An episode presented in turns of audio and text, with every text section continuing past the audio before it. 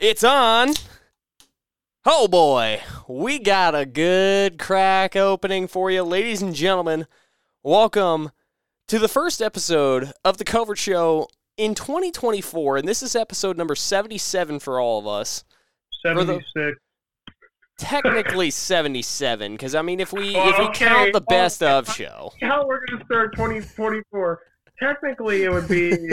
all right, let's see here. So we're at 75, best of 23. Uh, yeah, folks, this is how we're starting 2024. All right, all right, of 21, we're going all the way back here. Uh, best of 22, there's two. Uh, good thing we don't edit out the uhs and ums. That's the only filler I've got at the moment here. that would be worse than trying to edit out the dumpster fire that we had two weeks ago. yeah, well, that we just don't edit, and that and that was what makes it best of twenty three. There's three, and that's what makes this show tremendous. Also, the fact that we did not even get twenty five seconds into the show before uh, a correction was made Correct. is absolutely elite. So, Absolutely elite. Okay, so technically, if we go with our, so it'd be 76, 77, 70. Technically, it'd be number 79. But I don't count the best ofs as an actual show. okay, So it's number 76. there we Although go. 79 for those that are being, you know. um OC OCD about it. If it if you're OCD, it's 79. If you're being just with us and our math, we're on 76. But anyways, welcome to 2024, ladies and gentlemen. I mean, holy hell, we've we've had a had a good 2023 and we're back for 2024 and we were just talking about it before the show, but JC, how has 2024 been treating you so far? Well, I mean, as many events and things as you can cram into. As we're recording this, 12 days, it'll come out on the 13th, which is pretty pretty good. Coming out on Saturday the 13th, you know. Uh, but other than that, you know, 2024 has been good. Hectic as uh, I'll get out, but you know, next week I'm going to see the Devils in the Rock. So you know what? Uh, the Prudential Center is uh, calling my name next week. So hey, we we're just about there. Hell yeah. JC's got a vacation and currently you actually had to work today. I got a snow day and so let me let me inform you on my predicament for the afternoon here. So I got up this morning and of course if you're an Iowa person or if you're just a Midwest person in general then you understand the pain that has been going through us for the last I don't know. We'll call it 4 days because Monday we had a a big snow and then today we officially had a blizzard in the Midwest throughout like five different states. I got five feet out of my parking space at my apartment complex, tried to go up the road, got an extra five feet from there, and I had to dig out my car for an hour. And then I had to proceed to rear back, park my car back in the same spot. and I couldn't go to work. And folks, let me inform you, I live two blocks away and I couldn't even get out of the damn parking space. That, You that- know that's that's, that's just funny Ugh. because I had a bunch of people.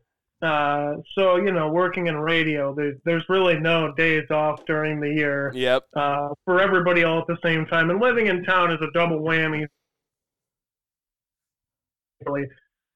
But having a Jeep, let me tell you, you you don't really realize when you're driving a Taurus and you're like having to like just jam the gas pedal down and throw up a prayer to get through a snowdrift.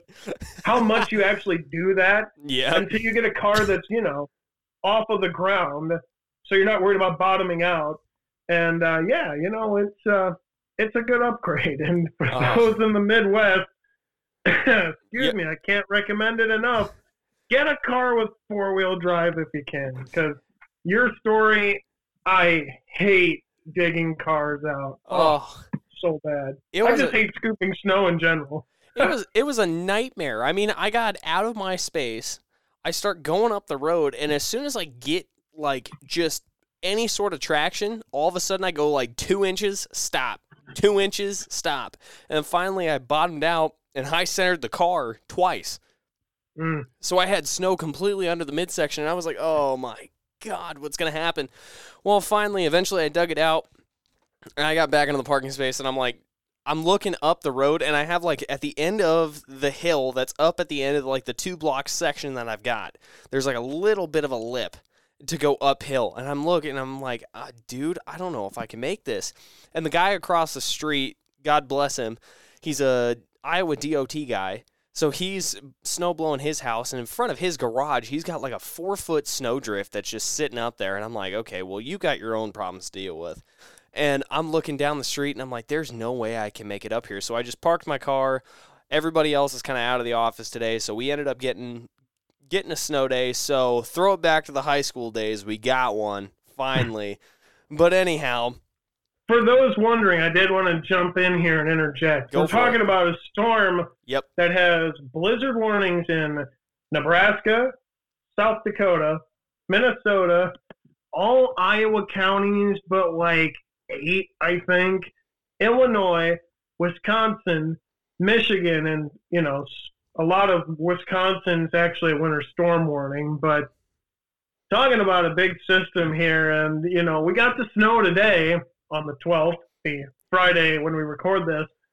But the bigger problem is going to be tomorrow, oh, and pretty much everybody's just been like, yeah, just scratch traveling on Saturday and you know Yep. today on Friday because, like you said, I mean, even in town was dodgy. I mean, I went to work out tonight, and uh, either they didn't plow the parking lot for the gym, or we got a whole heck of a lot more snow than I thought we did because, you know, like I said, the the Jeep's fine, but there was a, a couple of cars that uh, did not make it into the parking lot. So they had like the front of the car in the parking lot that got stuck, and then the back of the car that's just you know hanging out on the street, which is no biggie because you know no one else is out and no one Yep. else is stupid enough to try to go to the gym when it's like two degrees and a blizzard's going oh, on. But it was bad. like I said, when you're in town, you know it is what it is for me.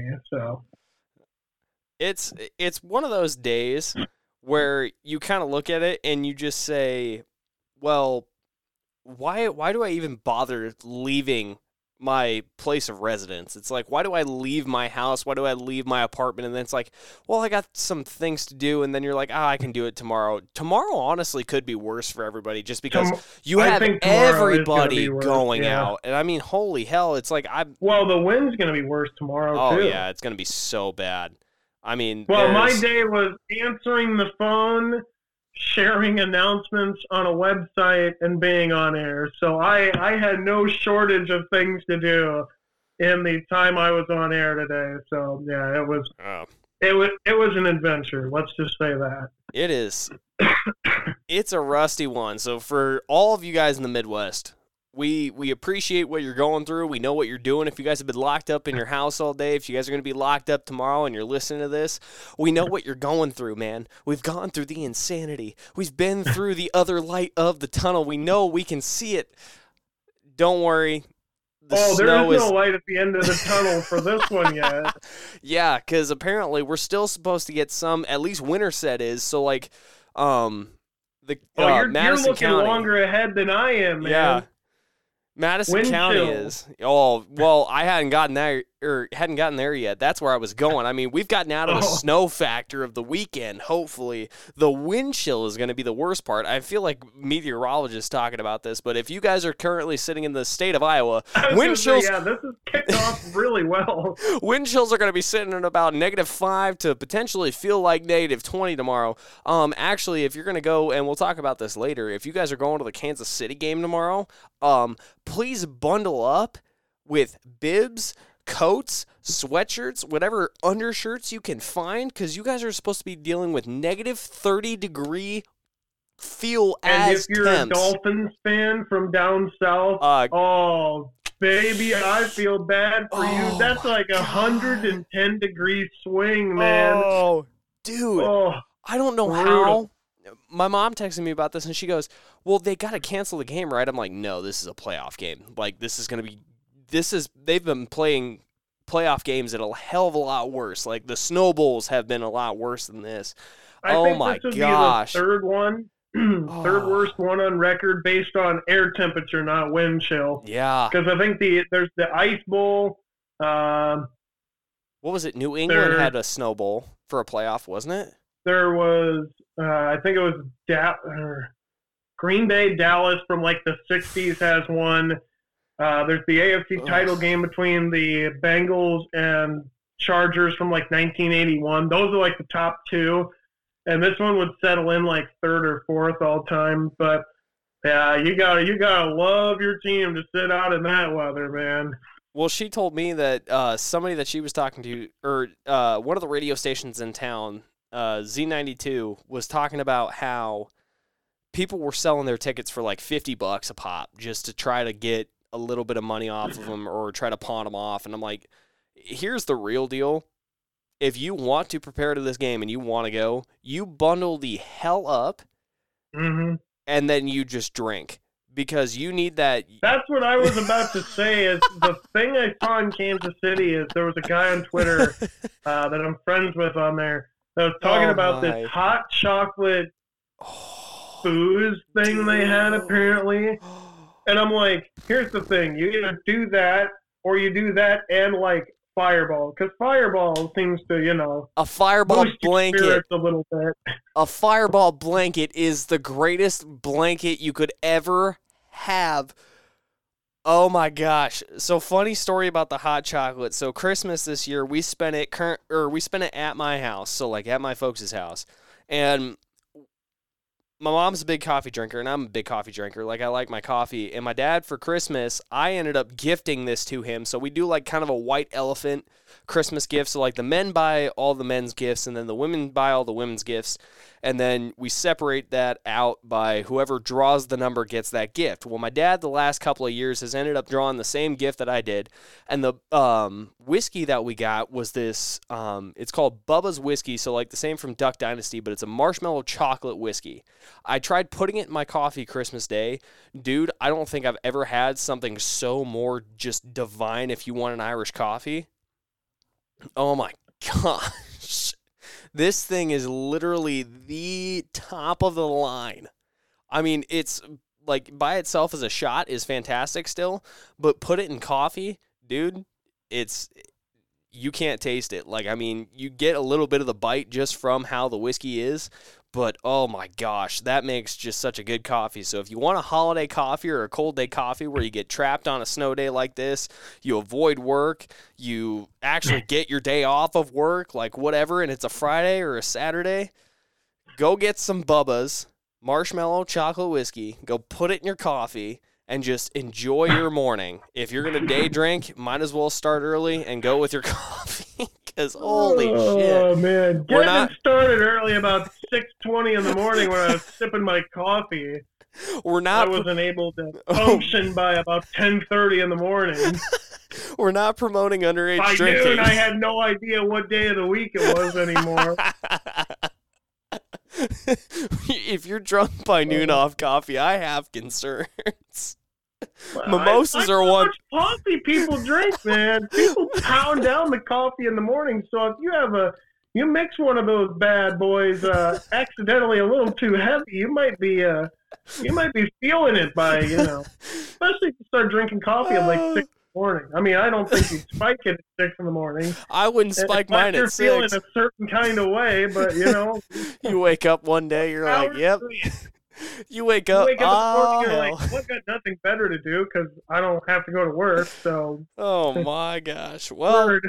there you have it. Uh, we like our coffee here on the Covert Show. so, our boozy cough. anyways, Oh. But What- back to the negative weather around oh Iowa my, here. So Saturday, northwest Iowa here, uh, a high of one below, but oh, it gets better because temperatures nosedive throughout the day Saturday, towards like nine below by five. Uh, 35 mile an hour winds, so we've got that going for us. Wind chill values as cold as 37 below. Excuse me. Oh, got the hiccups during that. Uh. Saturday, areas of blowing snow for Saturday night, a low around 19 below. Feels like Ugh. 42 below. Sunday morning's going to be terrible. Yeah. Areas of blowing snow before 5 a.m., low around, or, uh, uh, high around 10 below. Feels like 43 below is cold. Uh, Sunday night, here's where the real gut punch comes in. 21 below. Oh, I'm over it. It hasn't even happened yet. Uh, Monday, 7 below. Oh, Monday my. night, 16 below. This is not factoring in wind chills, by the way. This is just straight off the top temps. Oh, my. Tuesday, 1 below. Tuesday night, 10 below. Wednesday, it's going to be a godsend. It's going to be a, a sauna. 15 above. Hell Finally. yeah. That's like a 25 degree difference, and it's only Oh. Only a 12 hour spread. But yeah, it's going to be bad. I mean, I think I don't know if the, the central part of the state's any better, but No, it's you know, not. Northwest, you know, our blizzard warning's longer than yours, so take Yeah. that for what it's worth, because ours goes till midnight tomorrow, where the central part of the Oh, state doesn't have. Uh, I think yours is done at like six. Yep. So- So Yeah. ours, our Not the thing you want to be flexing, but nonetheless, there you go. Also, it feels like 23 below out currently, for yeah, those keeping score calm. our temperatures One right above now. currently. Our temperatures right now here in southeast Iowa, we're dealing with about it feels like negative one. Tomorrow it's supposed to feel like negative sixteen, and then you're dealing with a negative one. Sunday is a negative eight, and then at one point tomorrow night it's supposed to drop to about negative twenty two. And then it just keeps going down from there. Tuesday we get a whopping zero, and then Wednesday we get the sauna at twenty degrees. Thursday is at 20 eleven. degrees. Yeah. You know how good 20 degrees is going to feel like? So if it's not snowing too, like no snow, Oh. twenty. You know how you know you're in the Midwest in the middle of winter when twenty degrees and no snow is like, all right, now we go.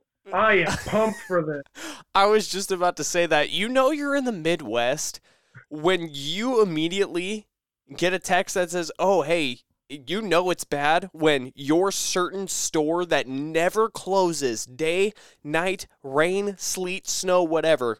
closes its doors for that weekend because you get a blizzard. You know that you're in the Midwest when it finally gets to 15, 20 degrees and you're like, "Holy shit, I can actually wear a t-shirt outside." oh my yeah, let me tell you, the walk back from the Oh. car. So Oof. we're in a snow emergency. So the, the it's like a six block walk. It's not technically that long, but let me tell you, when you're wearing shorts after working out, Oh no. it- 23 below zero feels like, and one above, and you accidentally on like the last uh, block and a half, you accidentally step into what you thought was a snowdrift of like, you know, only the top of the shoe, and it's more like to the uh, top of the shin. One, I have While you're wearing shorts, that's frosty, brother. Let me tell you. Okay, so I have a question for you, son. Only one. Uh, Multiple, but I'm going to ask this question right quick. Um, I get that we're in the Midwest and shorts in the winter are apparently our thing, which I don't know where we got stereotyped with this, but it is true. Um, you still wear shorts after you work out when it's January and February? Bro, I am rocking sweatpants when I am going out of the gym as soon as humanly possible because I know, especially on a leg day, I am sweating so bad, I'm not taking that risk. I'm not getting frost on my legs. You see, here's What the, thing, though. I'm uh, I'm only starting this at the beginning of the year. I haven't been doing this in December. This Oh, is one of my no. big brain 2020. We here's the thing. Fitness check for 2024. 2024's New Year's resolution. I'm thinking as I step through the snowbank and go, "Oh my God, that's cold. What am I doing with this New Year's resolution, man? This sucks." Anyway, but yeah, I wear shorts because I don't know. I just don't feel like wearing sweatpants to the gym because Oh my I, I don't have a good reason. But That okay. yeah, let me tell you, that was frosty because you know, Oh. you know when you're walking around snow and sometimes the depth of it's a little dodgy. Of like if you can tell. oh, dude. Yep. I just thought, you know, it's one of those where it's like, okay, I'll step through it. The top of the shoe is going to get wet, which Oh, will be oh, annoying. But man, when it went to the top of the shin, I was like, Oh no. ooh, good thing it's only like a block and a half walk because that would have been bad. Today I went to go get the uh, the shovel outside my apartment complex, and I was sitting there and I started walking up this snowdrift that was outside of the door of this apartment. And I know where the step is. I couldn't find the step because of how much snow was piled on that step, and I was like, Oh no! I look over to my actual apartment building, which is like 15 feet from it, if not 20, and I'm just like, there's a step here, and I can't feel the step. And I look over and I'm like, I can see the se- I can see the Oh, first no. step at mine, but I can't see it here. And so I ended I ended up still just walking it. But it's like I get the pain of when you actually know snow and you still cannot tell the depth of the snow. That's when you know you're just you're fucked at that at that point. Like you cannot deal with that at all. Oh. But I feel I feel like meteorologists at this point, oh my goodness. We're giving you all the weather updates and everything we can in the Midwest here, but you know what? We'll And for those wondering, not that this will be horribly relevant by the time this comes out on the 13th, pretty much the entire like south. If you cut Iowa diagonally, the southeast part of that diagonal cut is either impassable or travel not advised. So yeah. Uh, dude, when everybody's been saying like, "Hey, don't travel if you don't need to," really don't travel there's if you don't need to. Yeah, don't travel. All those all those counties down there have tow bans anyway. Oh, So dude. like, if you get stuck somewhere, you're kind of SOL. So. My cousin sent me a map of I or of Nebraska today of where his county is, and roads were closed across the entire county. And he goes, "Yeah, and they're pulling snowplows now." And that was, I think, at like, uh, no, that was at like one or two in the afternoon in Nebraska because they were still getting snow through the middle half of the state. so, if you guys ever see that warning of travel not advised or roads are closed, don't risk it. Don't be dumb.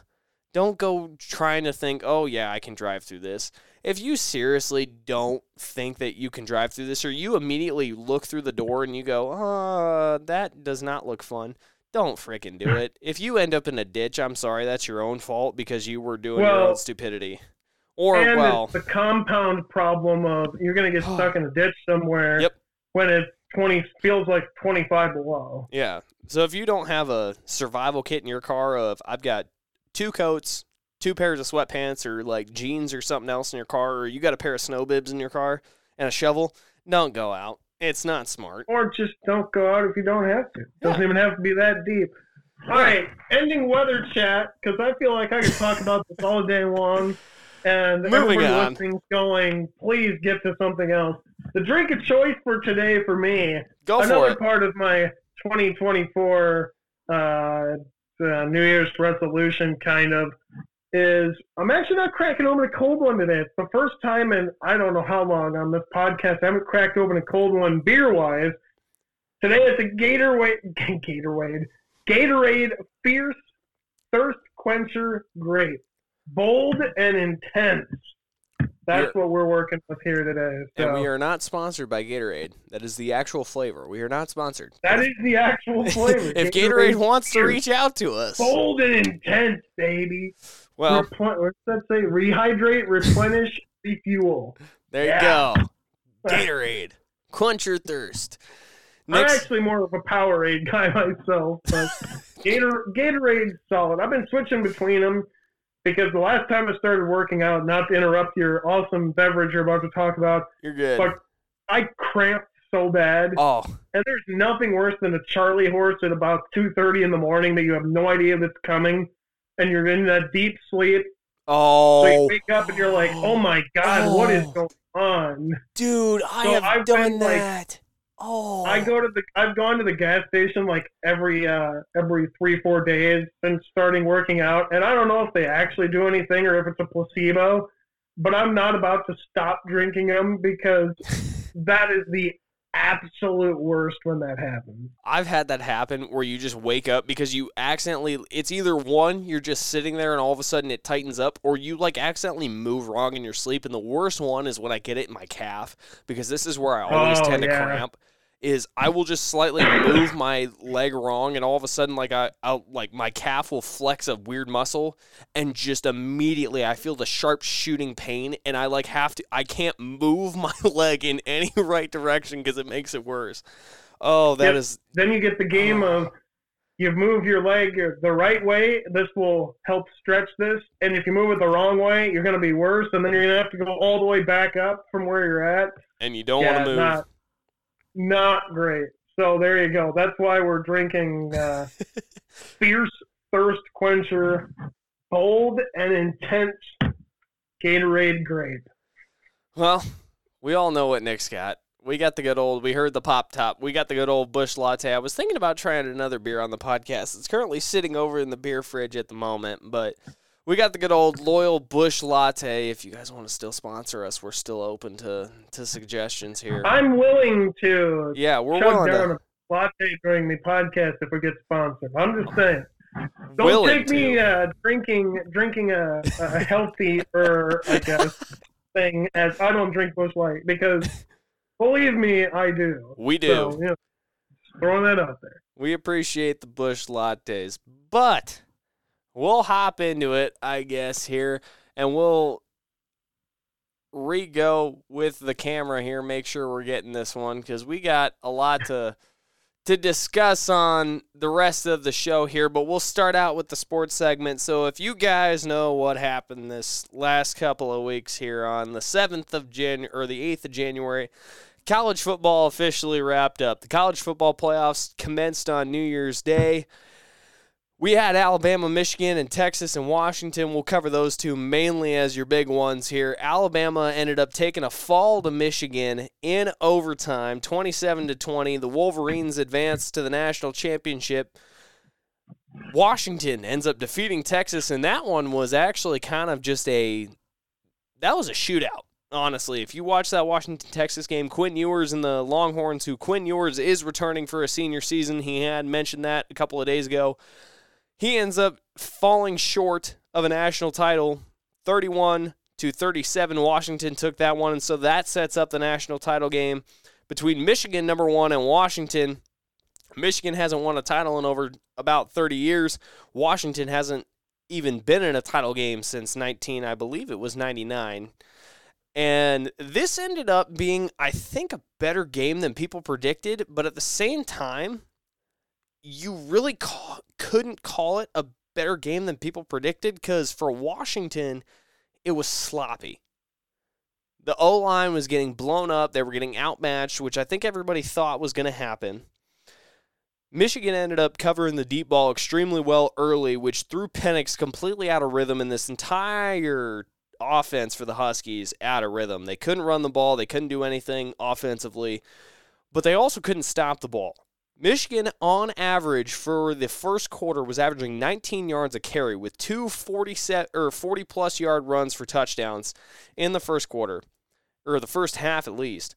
And then you get to the second, third, and fourth quarter where Michigan wasn't averaging even four yards a carry. So Washington made a huge defensive switch. And then you throw it to um, when it came to passing, J.J. McCarthy from Michigan, he couldn't really throw the rock at all. He was getting shut down, which was huge to see for the Washington secondary. But then you go to Michael Penix. And Michael Penix for Washington was the Heisman frontrunner. He was potentially supposed to be the Heisman finalist. JT, or, uh, Jayden Daniels for LSU ends up winning the Heisman, and everybody thought it was a ripoff. I'm still going to argue that Penix should have potentially won the Heisman.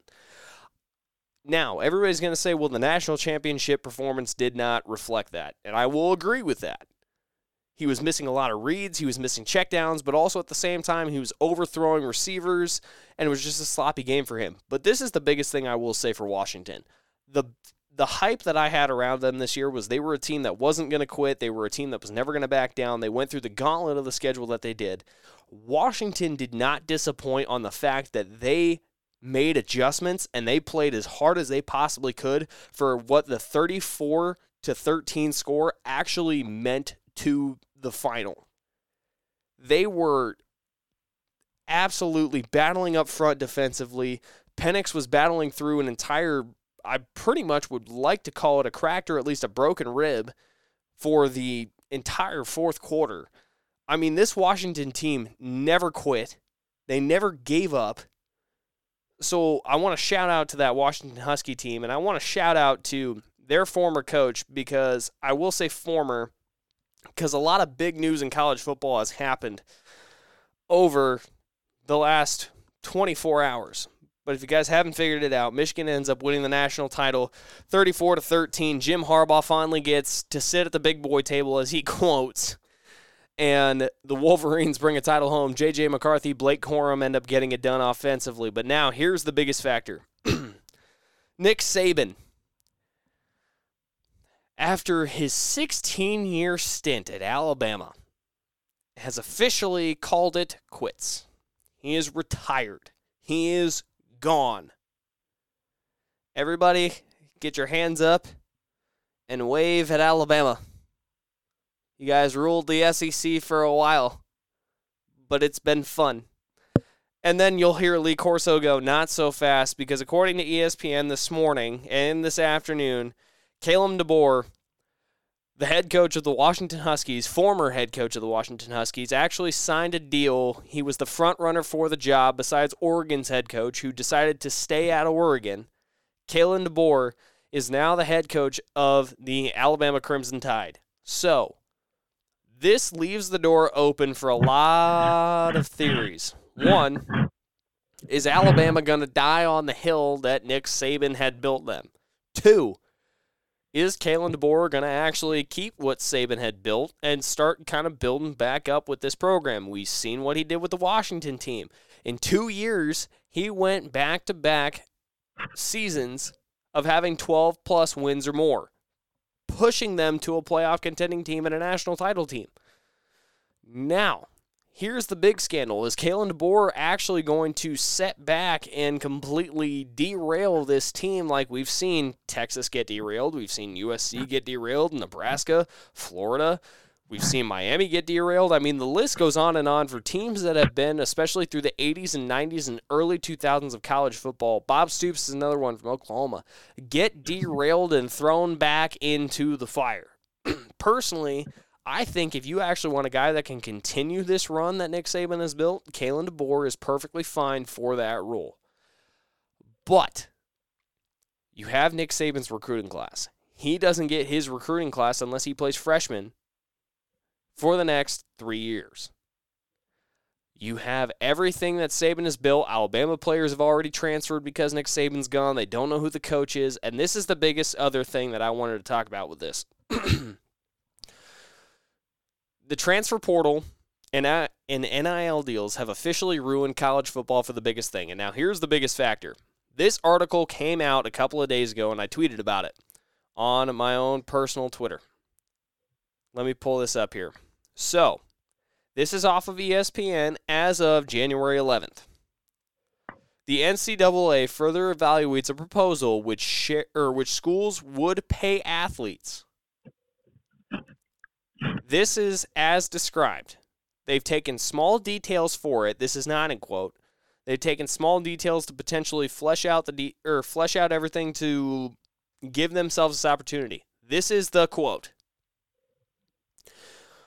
Under Baker's plan, so Charlie Baker, the president of the NCAA, under Charlie Baker's plan, which at, or which he described as a table setter to promote conversations, schools will be allowed to pay or to provide athletes with unlimited education benefits and pay athletes for their name or for the use of name, image, likeness rights. The plan also calls for the creation of a new subdivision of the wealthiest athletic departments that would be required to pay least half of their athletes a minimum of $30,000 per year in trust.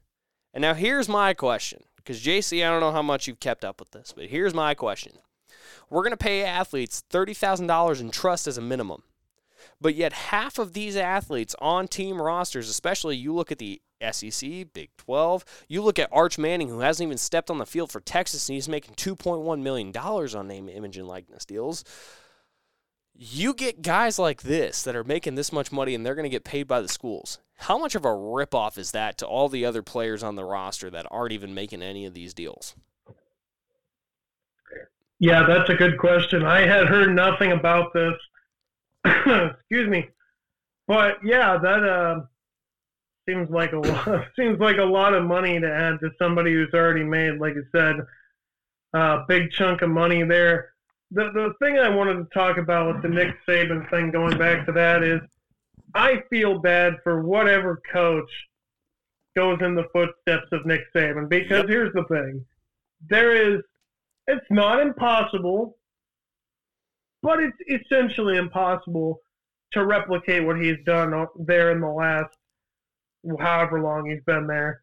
He had that weird stint in Miami where Nick Saban just, I I don't know, well, just completely forgot how to win games and didn't ever uh, move over to the pro level uh, all that well. But his time in Alabama is nothing short of greatest of all time material.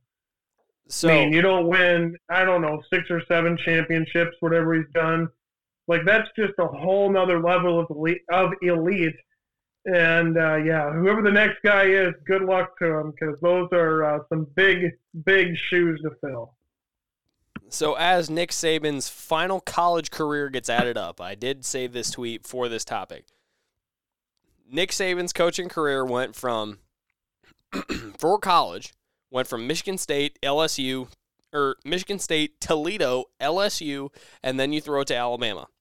In his final career stats, Nick Saban won a total of 20 or 297 wins, 71 losses, and one tie. He has won seven national titles. one tie? Do I have, have- the one tie on hand? I do not have the one tie of Nick All right, you career. keep going through that, and I'll see if I can find go uh, the Google that. Alabama one tie. I, it wasn't Alabama, I'll tell you that much. so two two ninety seven and seventy one with one tie as a career record. Seven national titles, six of them coming with the Alabama Crimson Tide, one of those coming with the LSU Tigers, I believe, which was back in either 03 or 04 for um, LSU. 11 SEC championships, one MAC championship with or which came with Toledo. You have five-time SEC Coach of the Year, two-time Paul Bear Bryant Award winner, two-time Walter Camp Coach of the Year, and then you have two-time AP Coach of the Year. Honestly, I'm going to say this right now. Alabama has not paved the way for college football. Nick Saban and his coaching paved the way for what college football could be.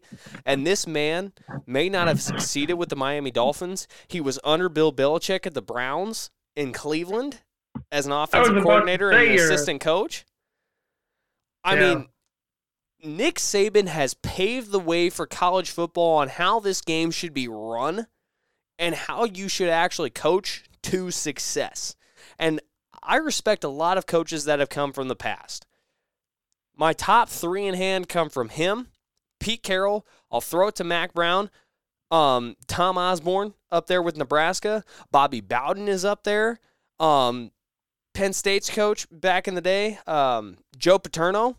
Despite the, um, you know, Sandusky issue, I will say that.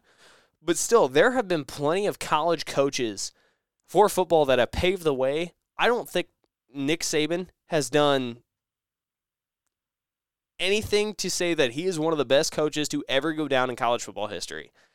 Saying that, I hate the fact that the man is just an absolute dick to play against because you cannot find a way to, unless you really expose the system, he's found a way to win and it sucks and I hate that Alabama has such has such a big hold on the SEC and now this might actually change. And now Kirby Smart has the hold on the SEC for college In football. theory, Yes, in theory, we would like to see a change. But Kirby Smart now has the hold on college football if Nick Saban has left. In the SEC, I should say. Well, potentially in college football, we don't know. But with with all that being said, there's been a lot of coaches within the last couple of days that have gone and we are all right, I got some more Sad. Nick Saban stuff here for you. go for it. Going rock it. back pre pre everything you just talked about, head coaching uh, or coaching career goes back to 1973. Wow. BA at Kent State, 73 74. Linebackers coach at Kent State, 75 76. Outside linebackers coach at Syracuse, 77. Uh, DB coach at West Virginia, 78 79. DB coach at Ohio State, 80 81. Uh, DB coach at Navy in 82. Excuse me. DC uh, and defensive backs coach in Michigan State, 83 to 87. Houston Oilers defensive back coach, 88 89. Toledo, 90. Cleveland Browns defensive coordinator, 91 to 94. And then, like you said, Michigan State, 95 to 99. LSU, 2000 to 2004. Miami Dolphins, 05 06. Alabama, 07 to 23 national titles for those keeping score 2003 with LSU, the remaining six with Alabama 09, 11, 12, 15, 17, 20. Also has won a MAC title, fun fact, back in 1990 with Toledo. So there you go. Damn. And the one tie, you have to Oh. go back to 1995. The Michigan State Spartans, back in Saban's uh, good old Big Ten days, Oh boy. it happened September 23rd. You're not going to guess the opponent, I guarantee you. I'll, Oh. I'll give you three guesses Okay. for who Michigan State tied with in 1995. Okay, so is it a power? Is it a Power Five team? Yes. Power Five team. Have they moved conferences within the last couple of years? No. Are they a Big Ten opponent? Yes. Indiana. No. What? Were they Big Ten back in that day? Yes. Rutgers. The Rutgers weren't in the Big Ten in 1995. They were not? They were not. Shit. Oh boy, this puts me on the spot now. Uh You only got one more guess, so I have two I have two ideas. Shit, I gotta right, go with it. out. I gotta go with it. I, I gotta go with Iowa. No. Maryland? It was. Maryland was not Big Ten in 1995 either.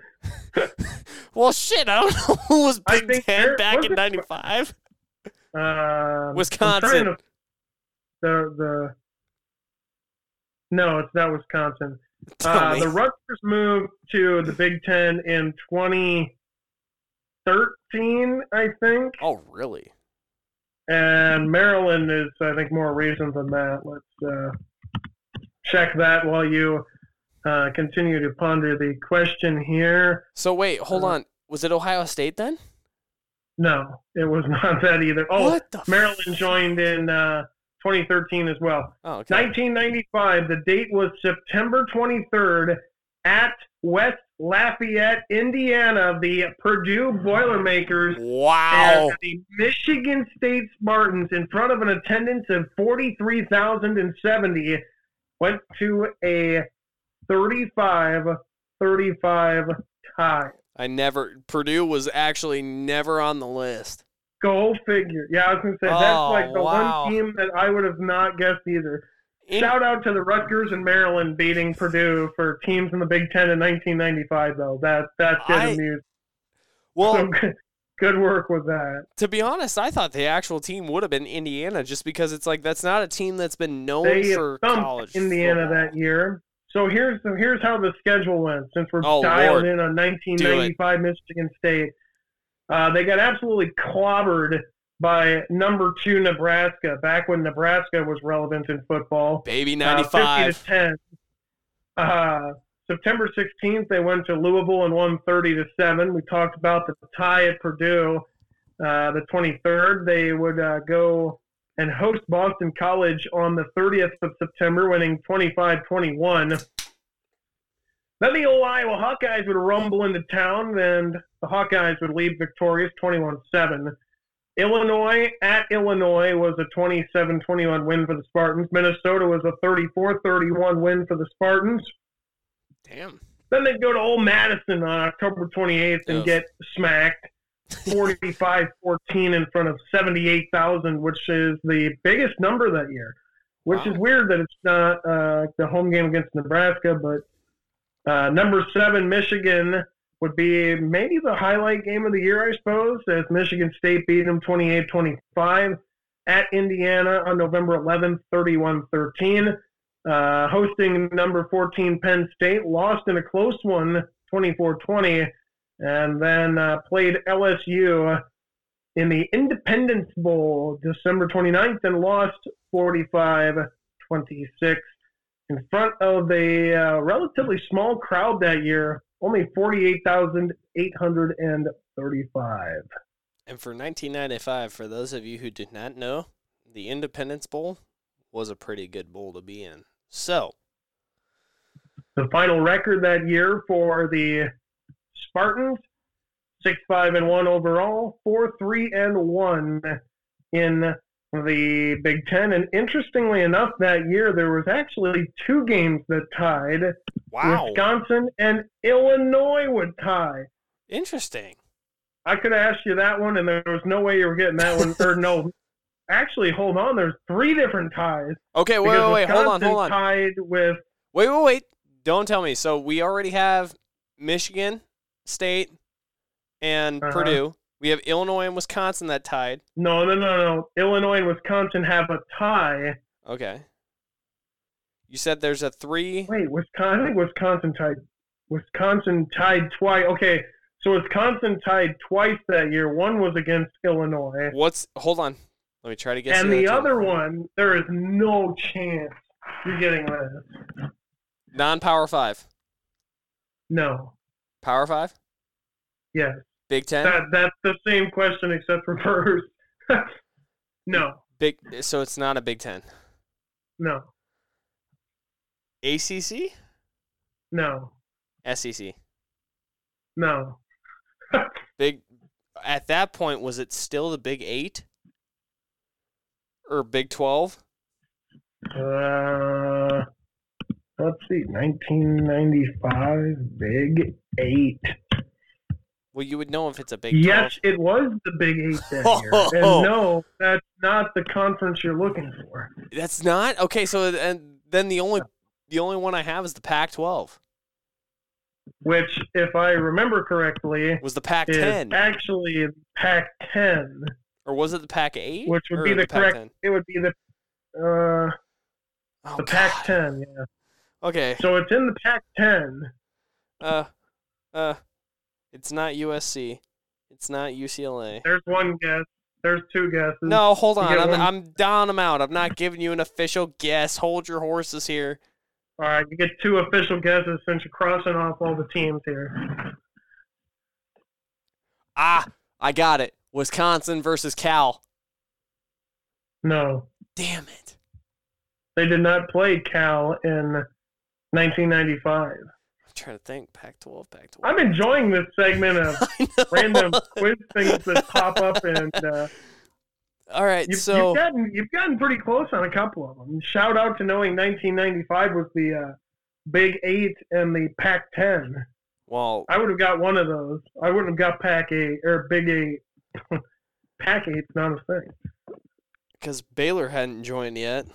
Um, for the big Oh, for the man. Big Twelve. One, Anyways, you got one guess left. wait. What was my first guess? I'm giving you two guesses because Oh shit. everybody okay. everybody okay. doesn't Okay. want to okay. hear you guess every single team in the conference before you're right. Okay. So I guessed Cal on my first one.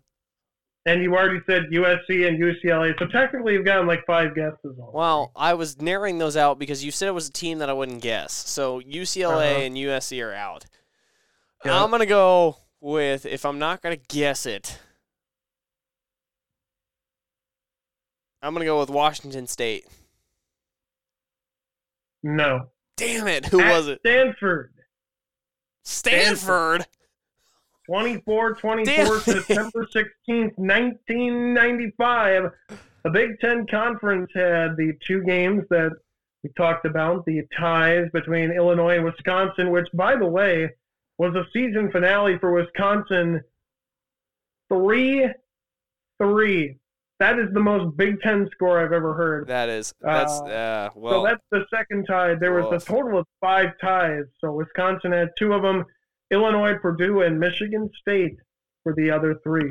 damn. So there you go. We really went down a rabbit hole, but anyway, I just I, I don't know. I think the Nick, that Nick Saban is in the conversation for greatest of all time for the collegiate level because I mean, 11 SEC titles, a MAC title back in the 90s, just because that's fun to say. Because you know, you got to throw it in there. Think about that.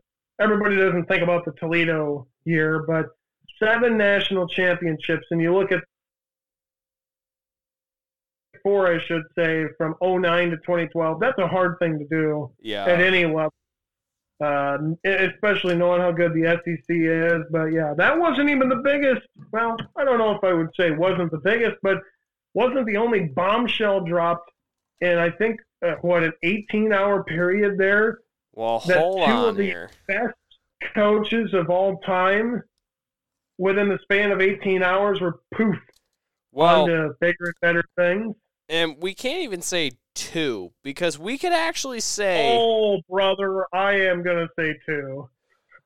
Well, hold on, brother, because I'm gonna I'm gonna drop another bomb on here. Not so fast, because you cannot.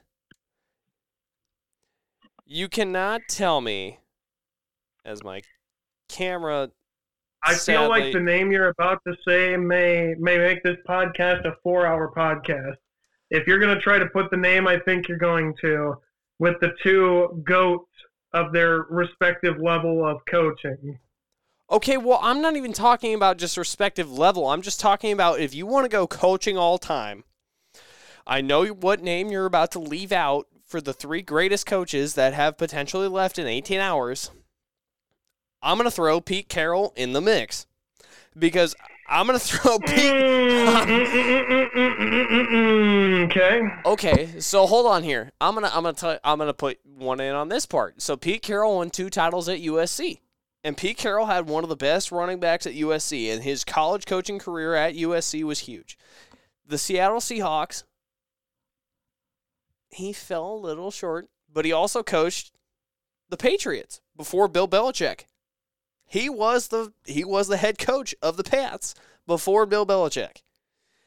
But also, he got the 90, uh, 1995 title.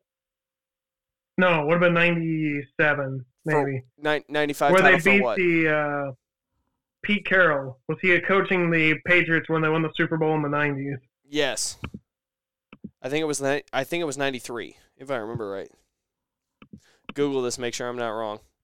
Yeah, I was gonna, it's not 93 because 93 was Dallas. I'm oh, thinking shit, it was 97.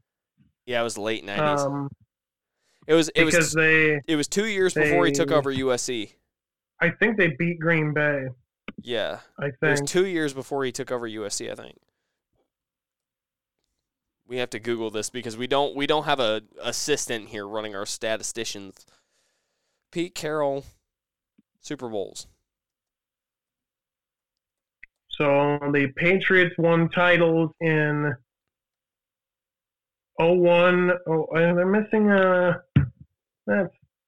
No, I well, this only claims six. 01, 03, 04, 14, 16, and 18. So. Well, the, the 18 one I know because the Broncos. No. The Broncos won in 16. And then the Seahawks won in 15 for Super Bowl because the Broncos made back-to-back Super Bowls. Well, I'm just, I'm just. Oh, they lost to Green Bay. There you go. In the 96-97 season. Yeah. And then, yeah, they won the other six. I was going to say, I know it was late 90s. So, yeah. 01, 03, 04, 14, 16, and 18 are their championships. So now. Of course, 01 was their solid. Uh, oh, I lost my train of thought there. Anyway, continue. well, so here's what I will say. For college coaching, Pete Carroll ended up back in the early 2000s from 0, uh, what was it, 03 to 05. The NCAA ended up investigating a scandal on Pete Carroll on saying that he was paying And players. then he ran like hell, baby, right to pro football. Yep. But here's the biggest thing I can say how many coaches have run from that scandal? And I'm gonna I'm gonna say it. Michigan ran from that scandal. Urban Meyer from Ohio State and Florida who won a title at Florida, title at Ohio State, went to the pros. He ran from that. I guarantee you, if you want to dig up the dirt, 90% of college coaches, and I don't know why the hell my camera just died again, 90% of college coaches will end up, you'll find a way to dig up that dirt some way, somehow, somewhere. It's just a matter of what coach do you want to target for what season was potentially ruined, what season was going to be this, what season was going to be that. You gotta, you just gotta dig it up. With that still being said, Pete Carroll will go down as a great college coach. Pete Carroll as a Seahawks manager, you can argue, might not be the best, but still, with the legacy that he's left behind with Seattle, he is a good coach. And in the last 18 hours, we lost three good coaches. And I will say, I agree with your opinion, not three great coaches, because Bill Belichick also left the Pats. Well, that's, you know, that's the whole weird thing about the whole mutual agreement of splitting. That always makes you wonder, doesn't it? Because, like, you know, when Nick Saban, you know exactly, you know, he makes it to a semifinal and he didn't get kicked out. No. Alabama would be happy to have him coach until the day he died. You know, props to him for, you know, going out, not on top, but close. Where the Bill Belichick and Pete Carroll thing, for that matter, are both different than that. But, you Yeah. know, the the Patriot fans should have nothing but admiration for Bill Belichick for the same reasons you talk about Nick Saban being frustrating. You just knew every single year the Patriots were going to be in the playoffs. So, Not only in the playoffs, they were going to be a team that was going to be a threat to win the whole thing. Well, okay, so here's my question. So, Julian Edelman released a statement the other day saying, We were coached by Bill Belichick, but we played under Tom Brady. So that begs the question. And it's the same question that's been asked ever since Tom Brady left. Yep. It's the same question. Was But it Belichick or Tom thing. Brady? And I know where I I think I know where you're going with this, and if I do, I think you're right. But let's hear it. You can have the best quarterback of all time and still screw him up. Yep. eight championships over a career of 20 whatever years, uh, 23 years uh, with the Patriots. You can have elite players and still not get the job done. Yep. And this is the other part with Bill Belichick is he didn't have to go get the monster name guys. I mean, he won a lot of these titles with going into the seasons, of course, no name guys that you now know because they went through and won the whole thing. And that's what I've been seeing a lot of is is it Brady, is it Belichick? I'm not saying Brady's not a, you know, once in a lifetime generational talent of quarterback that you know was was really good. But eight titles, man, you don't get there by accident and you don't get there with just one player. No, you really don't. And and here's the thing that I will say about that. Like you said, the no-name guys that came into the league. Tom Brady was drafted from Michigan. He was not a top prospect.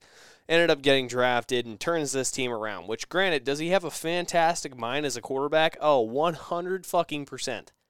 You throw Rob Gronkowski in the mix. You throw Julian Edelman, um, Amendola. You throw him in the mix as well. You throw Randy Moss in the mix for a couple of years. I mean, you get some good teams as the Pats but still, the mind of the game does not just come from the quarterback. And granted, Tom Brady knew how to read a field, and Tom Brady knew how to do this and that. Bill Belichick had that team. He did it with the Browns beating the Cowboys back in the '90s. He did it with um, everything that he started with the Patriots, and he ran that team up from dirt. Even though the Pats were still a good team, he ran that team from up dirt. And now where is he going to actually this is the bigger question you got to ask is he going to retire or is he going to go somewhere because everybody everybody said tom brady wherever he goes is going to win a super bowl and by god he went to the freaking bucks and he won a super bowl the first year he was there can Bill Belichick do the same thing and say But does Bill Belichick get the same amount of weapons that Tom Brady got where he goes? well Because that's this is the other problem with the theory of he's fallen off is look at what the Patriots are. oh my god it's I mean, they're so terrible. bad. and it's it, it's you know at the end of the day it falls on the coach and falls on management whatever but if bill belichick goes to and i'm not saying he would but hypothetically if he goes to like chicago and has no success there you have to look around it is there enough weapons to get the job done well wherever he goes Hold on here. this is a statement I will have to say because this throws it back to kind of what we were talking about earlier for college. Um, Bears need to fire their head coach. Um, the Bears also need to look at getting an offensive line because I will say this: I think they're taking a safe card by just trading away Justin Fields because I think if you actually give Fields an offense of where he succeeded under Ryan Day at Ohio State, I think of just being a mobile passer and not a I am running for my life, having to make a decision now. I think that Justin Fields could actually help carry the Bears to a potential playoff. But here's also the thing. He's made mistakes. He has done the pocket passing and he has made mistakes. He has done bad reads. He's done all this, and the Bears have just been here, there, everywhere. Matt Eberflus has done this, that. But the thing that you look at is I think you could actually put Bill Belichick on the Bears, and if you kept Justin Fields without taking Caleb Williams as the number one draft pick, which everybody thinks, I think that's a, just a waste of a pick. I think if you actually gave Bill Belichick Justin Fields, and he could work with him the same way Tom he worked with Tom Brady and has had that mindset of a quarterback that understands the game, the Bears could actually be deadly, and that would be scary. You could put I was just going with the hypothetical. Bears have apparently brought their coach back for 2024 no, get rid of is, Matt Eberflus. while firing their offensive coordinator. oh no, um, get rid of Eberflus. I watched zero Bears games this Oh year. I haven't my watched God. any Bears games in probably the last mm, five years, I watched more. years probably. I've watched more I Bears games in the last just- two. I just Oh my god, it's so don't bad. care. I guess. It's I mean, so pro bad. football's kind of lost me in the last couple of years, but that's a Oh. story for another day. But yeah, they're bringing him back. According to ESPN three days ago, No, get rid of Eberflus. Get rid of both him and the offensive coordinator because holy shit. well, they got rid of they got rid of part of that. ah, well, Uh, yeah. Let's see. I'm gonna actually have to look this up because I don't know what his record is as a head Oh, of it's bad.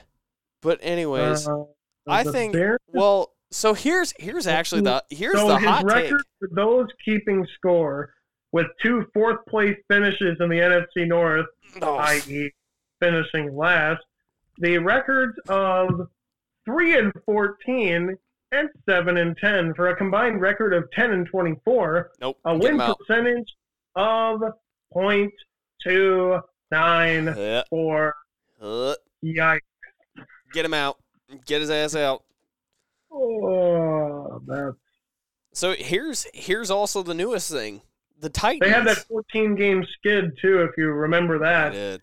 uh, through the 2023 season. Thanks to the Commanders for uh, being so bad that the Bears beat them.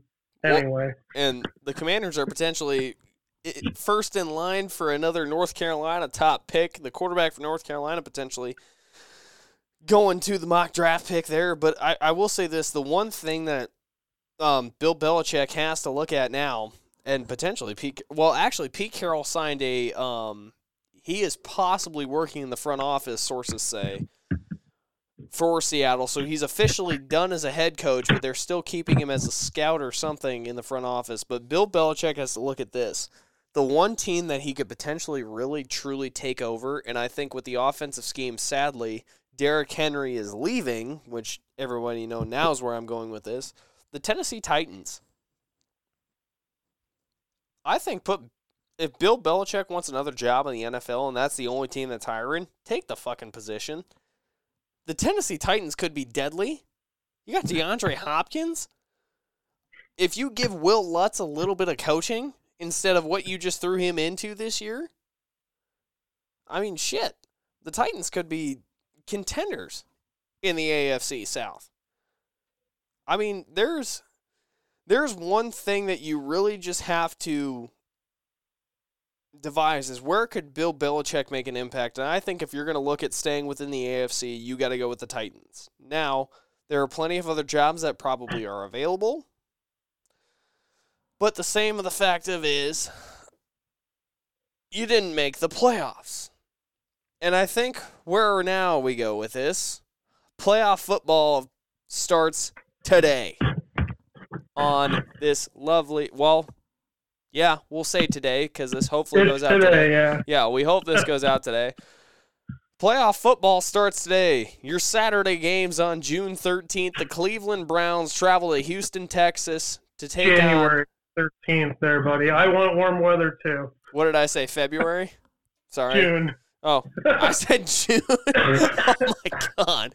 All right, so yeah, January. warm weather worse than I do, apparently. Well, I'm sipping pina coladas, getting caught in the rain at this Ah, point. so January 13th, first matchup at 3:30 on NBC. You got the Cleveland Browns versus the Houston Texans. Now I will say this: we'll do a preview of a couple of them. I think that Joe Flacco and the Cleveland Browns could win this game, but this is a this is one of those games where I'm going to say it. I have no idea who is going to actually come out on top on this because CJ Stroud for the Texans has blown expectations out of the water. Came out as a top top first round pick into a system that was without a head coach, without an entire offensive scheme that was good at Ohio State, but everybody was questioning, okay, is CJ Stroud going to be the guy? Is CJ Stroud going to actually do anything in the NFL? He's a top 3 pick. Like what are we going to do? CJ Stroud has come up and blown up this entire Texans team. He has gave this team some hope, and by God, this kid is playing out of his mind. I mean, CJ Stroud this year has been unbelievable. Besides the loss of Tank Dell with a broken femur against the Broncos, you got Nico Collins, you got Dalton Schultz as a target as well. You are lighting up the boards. I personally think that Joe Flacco's experience might actually get dwarfed out by CJ Stroud's um let's say this BDE. And I'm not going to I'm not to go into the Uh, in-depth so- on that, but So let's CJ see. Stroud Which team are you taking here? Are you are you you can take the Texans at home? Is that what I'm hearing? I, Oh, I still I That's a lot of CJ Stroud talk to immediately go. Hmm. I don't know. Well, and see, here's here's what I told Kenny, aka Dr. Jack, which everybody knows on the podcast. I still got to go with Cleveland because I know that Joe Flacco is going to be able to try to rip this defense apart. Former Super Bowl MVP, he's been in the moment. He does this. Now, I will say this: I think it's going to be a lot closer game than ex- experts expect. So, I still got Cleveland coming up against Houston. So here's the point total 44 and a half. Browns are only two point favorites. I mean, it's hard to go against the Browns, which is a weird thing to say out loud. You're talking also to the guy that knows nothing about the NFL this year. So, you know, well, we're just kind of winging it here. But Joe Flacco seems like the kind of quarterback that can settle the Browns down and I'm not sure exactly seating wise who would go where. Um, but if they would go to Baltimore, which is assuming they win, mm, that could be a bit of an interesting team if they can get it done. Uh, if they're the lowest seed remaining, uh, which I think Pittsburgh's the only one that's lower than they are. Uh, but give me the Browns. Give me the Browns. They'll cover uh, the two point spread, and I don't know the the over is kind of appetizing to me, and this one at 44 and a half. So smash the give me the the Browns to win by more than two, and the teams will combine for more than 44 and a half points. There you go. And you would be correct. The Browns would play Baltimore in the AFC that- divisional round. And that, my friends, would be a spicy enchilada because Yeah. I think the Browns could give Baltimore all they want. It's not just the division rivals. It's just I don't know. There's just something about Lamar Jackson in the playoffs is historically not exactly the most solid quarterback of all time. And Joe Flacco has a way of winning on the road against teams that he shouldn't beat. I don't know. I'm getting ahead of myself a little bit there, but boy, that could be a that could be a tasty game next week if we get it. So I think both of us have the Browns and the Ravens, as we talked about. Games number two and three coming up for the AFC. We've got number two coming up tomorrow afternoon at or tomorrow evening at 7 p.m., which we talked about. Potentially negative 30 below feel like temperatures in the good old Kansas City, Missouri area. The Miami Dolphins come to town at Arrowhead. Now, here's the biggest thing the only player that I currently know on the Dolphins roster that has played in temperatures this low, who has been in the postseason, who has been through it, is Tyreek Hill. But I will say this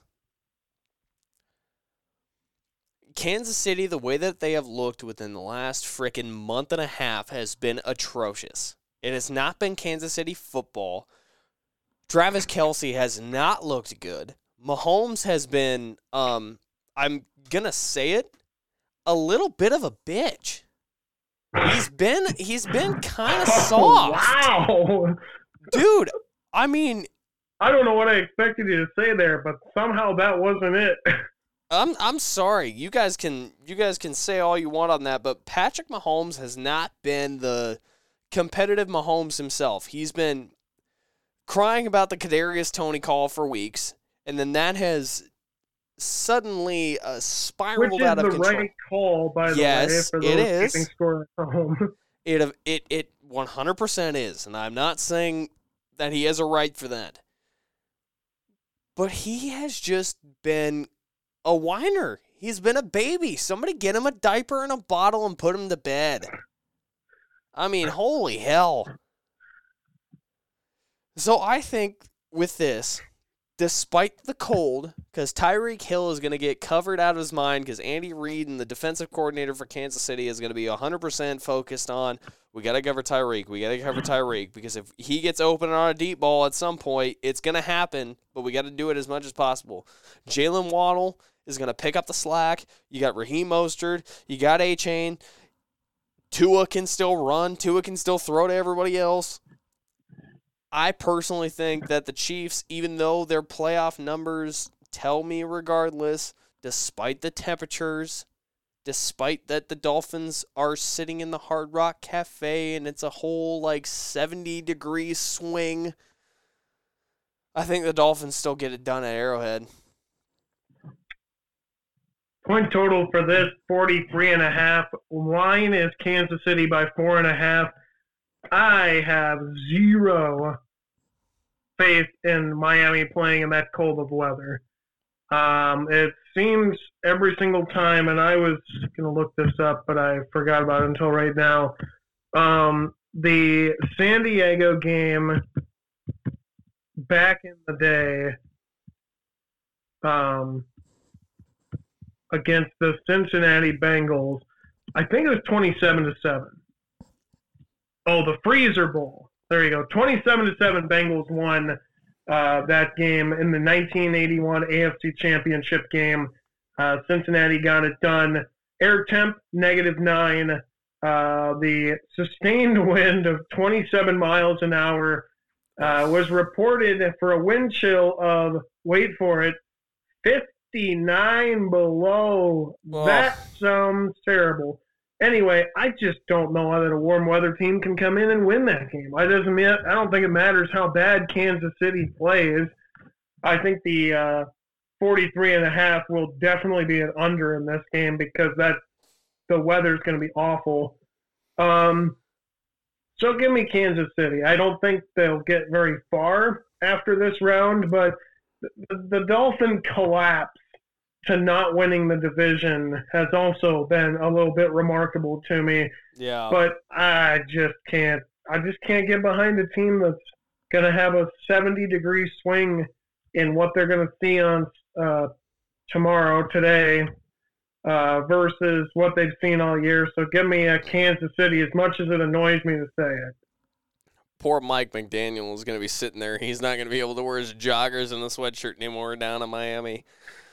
Throwing it to Sunday, we have the entire slate besides t- or besides one on Monday Night Football, but Sunday, first game coming up at noon, Pittsburgh and Buffalo. Now here's the deal: the Pittsburgh Steelers and their head coach have not had a losing season ever since he has took the tenured. The Bills, on the other hand, have not made a Super Bowl. They've had lost four four straight Super Bowls that they've made. The playoffs is not their friend. I would I'm going to put Buffalo ahead here because Pittsburgh is still playing with a backup quarterback and Mason Rudolph. They're still as much as the Pittsburgh team has pulled off miracles in the playoffs, I still think Buffalo is more experienced. Give me Josh Allen, Stefon Diggs, you give me Gabe Davis. I mean, hell, yeah, give me Buffalo in that game. That's that's a hard choice, but still not hard at the same time. You know what I mean? I was going to say this may be the easiest one because my first take was, "Holy cow, Pittsburgh actually made the playoffs." um, 33 and a half is the points total over under. Buffalo's a nine and a half point favorite. Also, if you want to grab your scoop shovel and head on out to Buffalo, they'll pay you 20 bucks an hour to scoop uh, some snow out of their uh, stadium that's a weird thing for an NFL team to pay random people to do. But anyway, um, I'll uh, take that. I don't think we'll have a singular problem in this game. I think they roll past Pittsburgh, who again I am surprised is in the playoffs. I shouldn't be. Uh, Mike Tomlin, like you said, has not had a minus uh, season in his coaching career with Pittsburgh. So shout out to that because that's a hard thing to do. Uh, but give me the Buffalo Bills AFC winners for me, the Browns, the Chiefs, and the Buffalo Bills. So we'll go to that side of the rankings here in a second. We'll throw it to the NFC side now. This is going to be my hottest take of the night. And you're not going to like it. I, I, can already, I can, I'm already internalizing the groan and eye roll. If it's the order of games I'm looking at, I, I can already, I can already feel the. Oh, geez, here we go. At 3:30 p.m. in the afternoon, based on everybody knows the history of the two of these playoff teams. Was it a catch? Wasn't it a catch? The world may never know. Was it was it the fact that the Cowgirls just can't get past the hump? Or was it the fact that a field goal or whatever the hell else wants to plague the Packers? I have Green Bay beating Dallas on the road. Give me the eye roll. That's it. That's that's it. That's the whole take. Give me the eye roll. Give me all this. Jordan Love and the Packers come in and upset Dak Prescott. Now here's the here's the biggest factor on where this actually takes a precedent.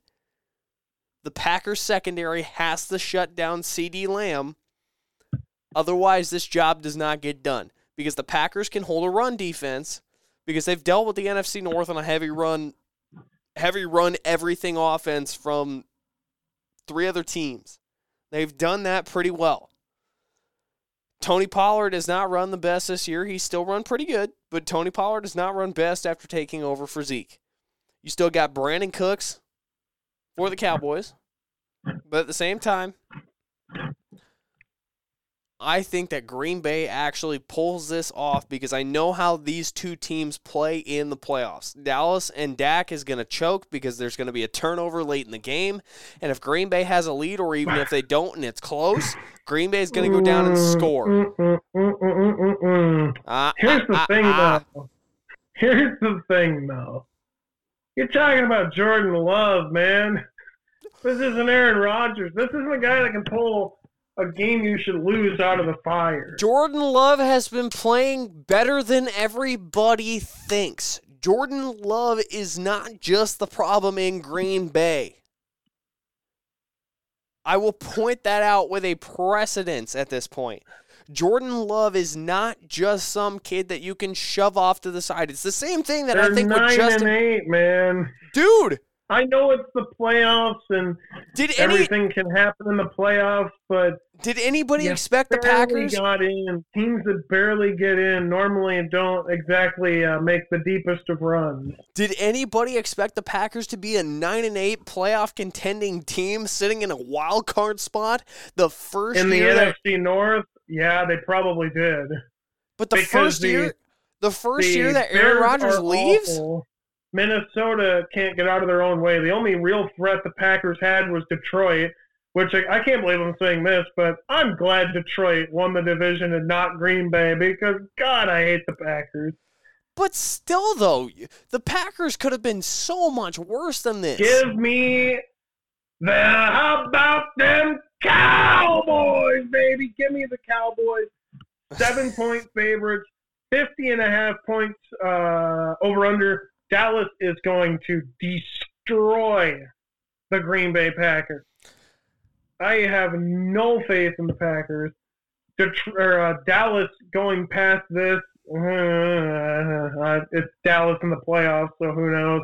That's But what I I'm just- said. Here's the thing: if if you lose to Green Bay and you're Dallas, the off season is going to be the mother of all existential crises. Mike McCarthy is getting fired.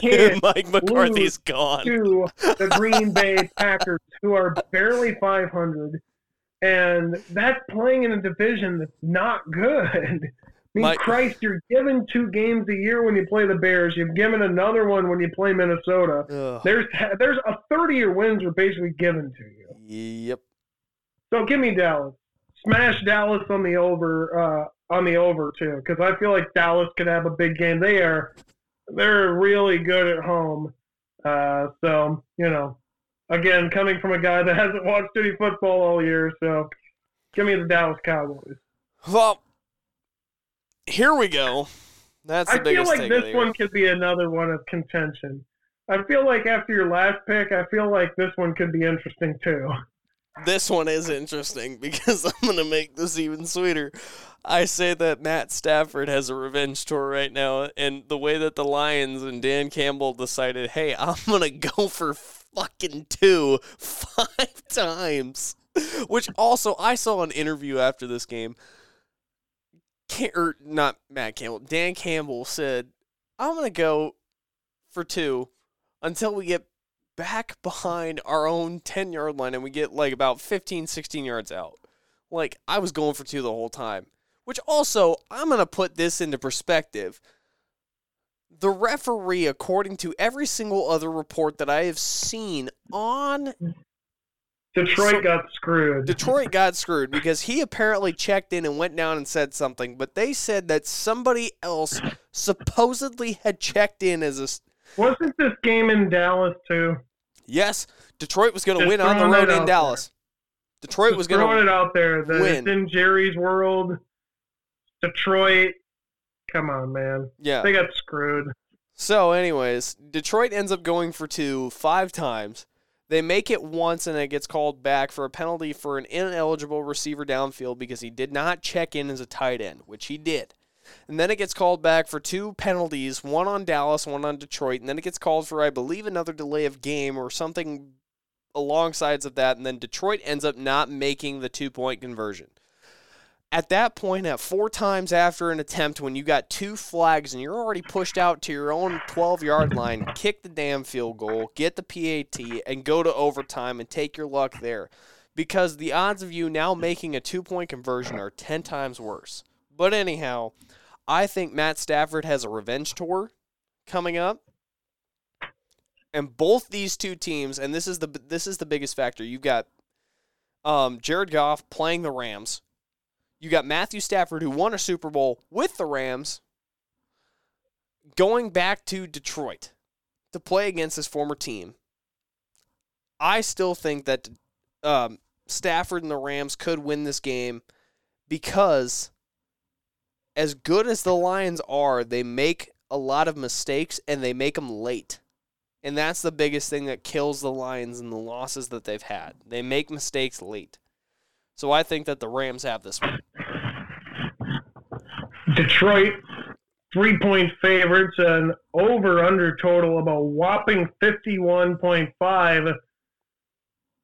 Double checking all these games. That is the highest of the totals. you know, this podcast probably is uh, well documented that I don't like Detroit, and they're normally hella overrated, and it's hilarious to watch them fail. But I'm gonna, I'm hopping on the bandwagon, man. Here come Wow. the Detroit Lions. They're gonna win their first playoff game. Uh, I want to say since about 1990 or 91. No, it's it's it's earlier. It's earlier than that. I know for a fact it's earlier than that because they won one with Matthew Stafford. I'm pretty sure it's 91. They got to one with Matthew Stafford and got absolutely thumped. Um, let's just look it up here That's what I'm doing here. If I could type. because um, So Detroit Li- let's Lions' here. last Detroit playoff Lions win. last playoff win was 1991. Grab a napkin, homie. You just got served. They lost in the wild card in 93. Lost in the wild card in 94. Lost in the wild card in 95. Lost in the wild card in 97. Lost in the wild card in 99. Lost in the wild card in 2011. Got absolutely steamrolled that year. Uh, lost in the wild card in 2014. Lost in the wild card in 2016, which I think uh, was another game they got whomped in. Yeah, they lost by 20 in that game. Oof. So 1991, their last playoff win, which they made a conference title appearance that year too. Got absolutely ass blasted in said conference title game, but eh, they got there. So there's that. That's a pretty good year for Detroit. And they won their, Uh, their last playoff win was against Big D, baby. Dallas Cowboys, Wow. 38 to 6 pounding Dallas Cowboys. You know, everybody doesn't mind when Dallas gets steamrolled. Oh, So we love when uh, Dallas that's gets the that. last playoff win. It's February or February 5th, January 5th. Uh, I suppose that's technically 1992 when they absolutely handed the Cowboys 38 points and said, uh, "See ya." They actually beat Dallas twice that year too. They beat them uh, early in the season, 34 to 10. So And they had they got pumped by Washington earlier that year too, 45 to nothing in Week One. good So that year they lost to Washington to combined 86 to 10 oh and turned God. around at 72 to 16. Welcome to football. No shit. But yeah, give me the Detroit Lions. Come on, too easy. Too easy, Detroit Lions. First Uh, time I- winning. I, think Whoop, sorry, go ahead. I, I think that the 51 and a half is where it gets interesting for me because I could see this game being your one of uh, just a sheer shootout, man. I could as well. That was what I was gonna say too. Is this game is just gonna be an absolute dogfight. I mean, for the Rams, you got Puka Nacua, who's been one of the best rookies on the scene this year as a wide receiver. Cooper Kupp is back. I mean, still the wide receiver core for Matt Matt Stafford is there, and then you got Jared Goff on the other hand. You've got Hockenson.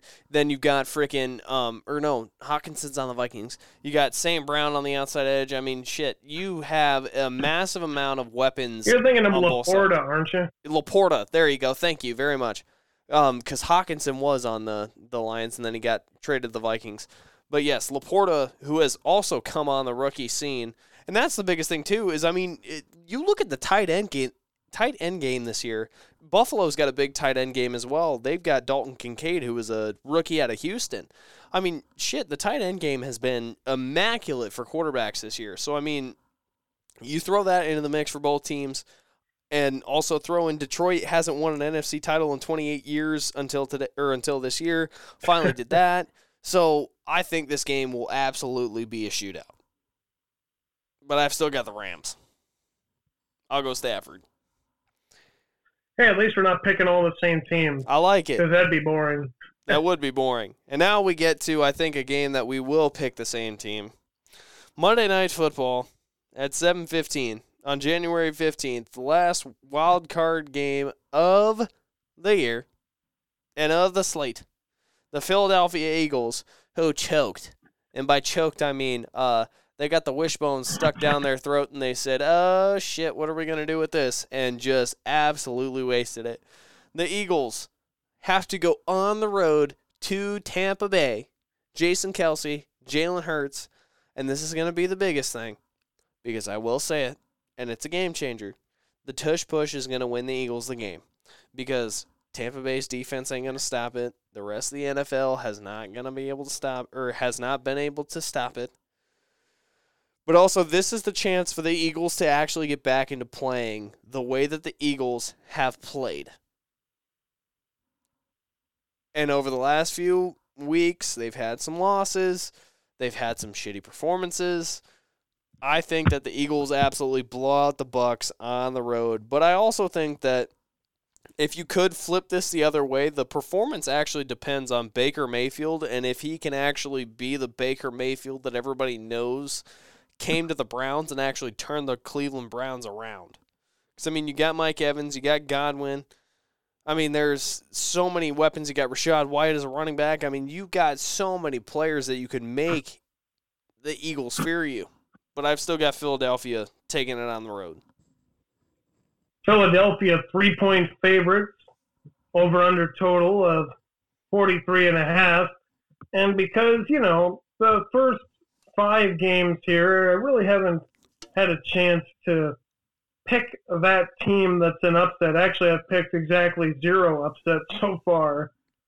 This is the one that feels, and again, just coming from a guy that doesn't hasn't watched a lot of football this year. This is the one that feels like Philly's going to overthink this game because, like you said, Philly has just nosedived yeah, the last however long here. Baker Mayfield's got a chance to be that guy again, and he's at home. Give me Tampa Bay for my upset special. Wow. They take out Philadelphia. Dallas fans rejoice because they're going to win, and Tampa's going to win. And Dallas fans, uh, come Tuesday morning, are going to have to decide whether they're more excited about them winning or Philadelphia losing. Wow. All right. So we'll roll through the rest of the picks here for the play. Actually, you know what? We'll have a recording next week, so we got it. So as I run through the rest of this just to finalize it, because we'll pick the rest of them next week so we can keep moving on and stop boring you guys.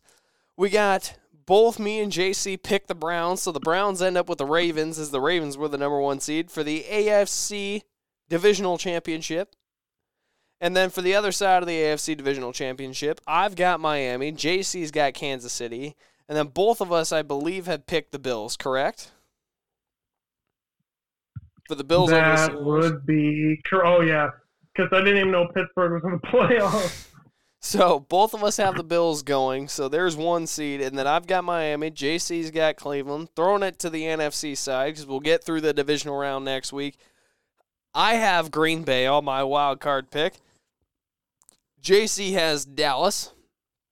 So then for that, I have the Rams playing the Packers. JC has the Lions playing the Cowboys, and then we throw it to the divisional round against the number one seed San Francisco 49ers.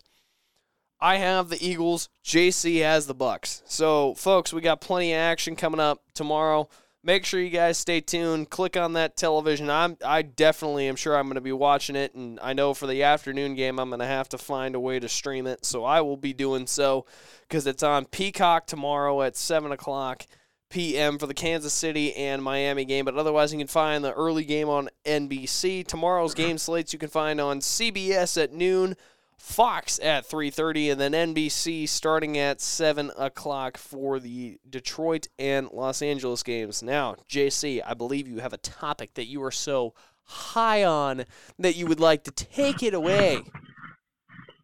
Well, we're talking NHL. I don't know if that's the one you were going for. that is what I was going for. Friday, January 12th, the day we're recording this, slash 13th, we now crossed over into the early the AM, early AM here. We're talking about two games. Minnesota blows a two-goal lead. RC would love to hear that. Uh, Minnesota blows a two-goal lead in the final five, uh, final 15, I should say, of the third period and loses in overtime as Farabee hits the game winner for the Flyers. Flyers go into Minnesota and win 4-3 in overtime. Surprise tonight was the Predators absolutely wail on the Dallas Stars. Uh, this game was 3 2 in the third, and then all of a sudden the floodgates opened. It was 4 3 in the third as well. Uh, with uh, under 10 to go, uh, Dallas would give up three goals in, or two goals, I should say, in uh, the last uh, couple minutes. Empty netter in there as well. So that's the only two games tonight. And because the NHL is what it is, 16 games on Saturday, including the Rangers, white hot Rangers. Pains me to say that as a Devils fan. They take on the Capitals in a game where I don't really know I want to win this one because the Capitals are closer in points, but any day the Rangers lose is solid. Uh, elsewhere, Canucks are at the Sabres. Sharks are at the Senators. Uh, an interesting rematch is going to be happening in Sunrise, Florida, where the Devils almost came back from a four goal deficit. Uh, Devils are playing better ish. Florida doesn't seem to have exactly missed a beat uh, in what they've been doing. Damn straight. Uh, Devils, I don't know who's going to be in goal because there's been all kinds of rumors that uh, Vitek Vanecek may be getting uh, uh, not released, but um, what you want to say, sent down to the AHL. So I. We'll see. Uh, Panthers favored in the game again. Panthers won earlier this year. I think just four three. Uh, Panthers thumped the Devils in the first period and a half, and then the Devils, like I said, just about came back and tied it, but didn't. Uh, the Panthers look to take the second game in the season series. Elsewhere, Penguins are at the Hurricanes, Kraken at the Blue Jackets, Ducks at the Lightning, Oilers look to stay white hot as they uh, go to take on the Canadiens. Kings at the Red Wings, Avalanche at the Maple Leafs, Flyers at the Jets, Stars at the Blackhawks. A good recovery game on a back to back for the Stars as Chicago is not very good at all. Uh, elsewhere, Bruins at the Blues, Islanders at the Preds, Coyotes at the Wild, and then the Calgary Flames make yet another trip down to Las Vegas, Nevada to take on uh, the Golden Knights, who we'll talk about here in a minute, have fallen off a cliff, I guess. I, I don't really even know what to say. The championship uh, hangover is what we like to call it. It's so, but it's not because they played so well at the beginning of the year. They're going through a whole goalie thing too because Adin Hill got hurt. They tried to bring Adin Hill back. He got rehurt. Uh, they have two guys from the Henderson Silver Knights that Jiri Patera, I think his name is. He's solid. There's a guy behind him that hasn't gotten any time yet, and Logan Thompson is a one goalie right now. I don't think is the answer for Vegas, but uh, they're still well within the race uh, out there on the, the western side. So we'll start with the divisional standings. We'll start in the West because there's an interesting team that's got the best record and our best point total in all of hockey right now, and it's the last team anybody probably thought. The West Central Division has the Winnipeg Jets, having played 41 games, 28 9 and 4 for 60 points. They're leading pretty sizably. They have a game in hand against Colorado, who's at 57 points. Dallas 53, rest of the division, Nashville, uh, St. Louis, Arizona, Minnesota, and Chicago at a lowly 26 points. Uh, I don't think there's any. Well, okay, San Jose is worse than they are, but only by three points. And then you go to the Pacific, which this is the one Vegas had been running for a long time. All of a sudden, Vancouver, 59 points, 28, 11, and 3. Vegas over their last 10 has been not great, seven or uh, 3 and 7. Uh, they're, like I said, a goalie away from being solid again. Uh, they had played the same amount of games as the Canucks. Kings have played four less games than Vegas and only had five less points. So Kings, when you look at the math that way, are good. And a team that RC has been leery of for a long time is all of a sudden back within striking distance of Vegas. The once thought to be dead Edmonton Oilers have stormed their way back, and I'll, I'll say it. I didn't think Edmonton had a snowball's chance in hell of getting to the playoffs. Well, they might be doing more and get to the playoffs, as it turns out. They're at 45 points. They played four games less than Vegas. So if you do some quick math there, and you get all the points out of that, they could have the same point total as Vegas at 42 games. Edmonton nine and one over the last ten. They've won nine straight. The team behind them's white hot as well. The Kraken have won eight of their uh, eight in a row. They've gotten points in their last ten games. Forty-five points. Calgary, Anaheim, and the Sharks, who have won a whopping one of their last ten, wrap out the Pacific Division. We'll start in the East and we'll go with the non-metro division because there's a lot to talk about in the metro. Top two in the East, uh, Atlantic Division haven't changed. Boston and Florida, not an ounce of shock there for either of those teams. Florida's won nine in a row. Uh, they're nine and one. Uh, they'll go white hot into Saturday's game at home against the Devils, which, you know, that's kind of what the Devils have been drawing recently, so nothing new there. Uh, Toronto's 50 points, Tampa 47, and then Detroit, Montreal, Buffalo, who RC thought was going to be good, and they're not. Uh, and then the Ottawa Senators, speaking of teams that are bad, they've lost five in a row. They are a dismal 4 and 13 on the road Ugh. and haven't lost in overtime yet. So that's a weird one, but uh, they are I think the only team looking through it here. Are they the only team the only, that has twenty the points? Only team that hasn't lost in uh, overtime yet. Oh no, the black. The team that's lost most in overtime and taken the most points is in the Metro. The New York Islanders. We'll talk about that coming up. Uh, but Boston and Florida, top two there. Then the Metro is as wide open as it could possibly be. Really, seven of the eight teams are competitive. Rangers 54 points, Carolina 51 points, Philadelphia 50 points, New York Islanders 48 points, the Penguins and Devils at 45 points, Caps at 44 points, and Columbus at 35 points. Devils have been middle of the road over their last 10, 5, 3, and 2, but found a way down multiple goals on, uh, I want to say, Thursday night against Tampa but got it to overtime. Uh, Devils have at least two games in hand on each of the teams ahead of them. So, despite everything going on in Newark with the goalie situation, somehow they're still around. I mean, it'll be tough for them to make a run if the goalie situ- or defense, take your pick, doesn't improve. Uh, but one of those certainly will have to. Wild card for what that means Atlantic, Boston, Florida, and Toronto top three. Rangers, Hurricanes, and Flyers top three in the Metro. Devils would miss the playoffs by two points if the season ended today, which is a little irritating when you have a team like the Islanders that are 19, 12, and 10. That's right, 10 points have been scrapped together by losing in overtime. Uh, Islanders 48 points, Tampa Bay 47. Devils do have four games on Tampa in hand. So, again, technically not in a bad position.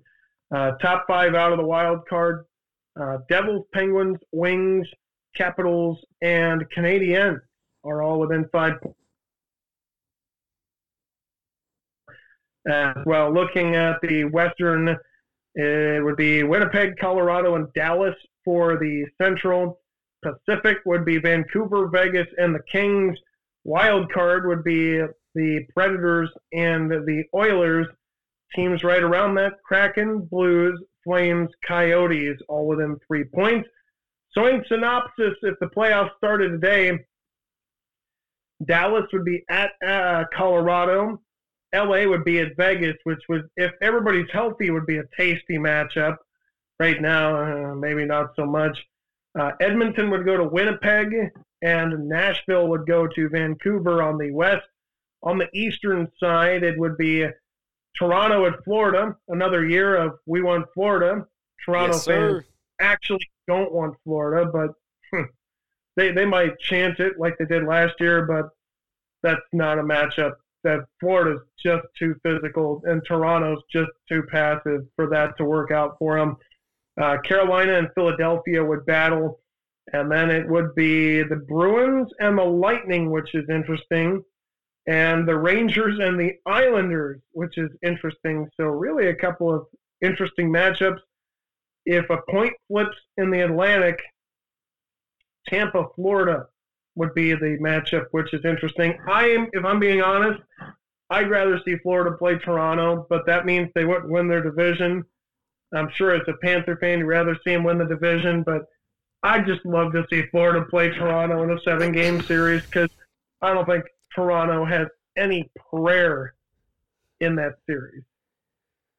Well, so there you go. That's the breakdown. Uh, where everybody's standing in the conference, Florida's number two in the East, Devils are number nine in the East, and Vegas is number five in the West. In the league, Florida's number five, Vegas is number eight, and the Devils are number 17. That is the look at the NHL action. Uh, we'll take a take a quick look here at the uh, Devils schedule coming up. They will play obviously Florida to, uh, today on Saturday the 13th and then won't be in action until Monday the 15th when they go back to Boston for a noon puck drop, which is interesting. Uh, and then we start winding towards the weekend. The 18th, they're off. The 19th, the Devils are in Columbus. And then the 20th, they're back in the Prudential Center. I'll be there. It is going to be a tremendous night of hockey as um, the Devils host the Stars. Then the Devils have an off day going out to the island to see the Stars and the Islanders. Then Monday's the showdown of um, the showdowns, if you will. It's on NHL Network. Everybody knows it's going to be a big game. Vegas at New Jersey. Both teams, and RC was pretty disappointed about this. Vegas has only won three more games than the Devils. So as much as the Devils have gotten shit talked by uh, RC and my dad, let me tell you something. Three games that they've won more than the Devils isn't that much of a flex. Just saying. So there you go. That's what's coming up. We'll uh, RC and I will be there for the week of hockey. Technically, it's like four days plus a couple of travel days in there, but we're going to be getting some hockey in. For those wondering, the Devils have played 39 games and Vegas has played 42. So that three game difference looks even worse when you put it in that perspective. And with that, that's a look at the NHL. Hopefully Nick's still awake over there. Nick is still awake over here because we've got some time. Shout to, talking about yourself in third person. We we got some time to still watch some Panthers hockey coming up because Nick's schedule has officially freed up because hunting season is over. And we were actually tuning into some college basketball because we had an interesting development as well as this week. Besides all the all the hockey and everything, Three top teams went down within the last week. Nebraska beat number one Purdue, which was absolutely huge. First time that Nebraska has beat a top ranked team in almost 40 years. Houston ended up losing as well to Iowa State. They were the number two ranked team. And then the number three team, Kansas Jayhawks, ended up losing to UCF. But college basketball has been going through the gauntlet as well. Conference games have been coming through.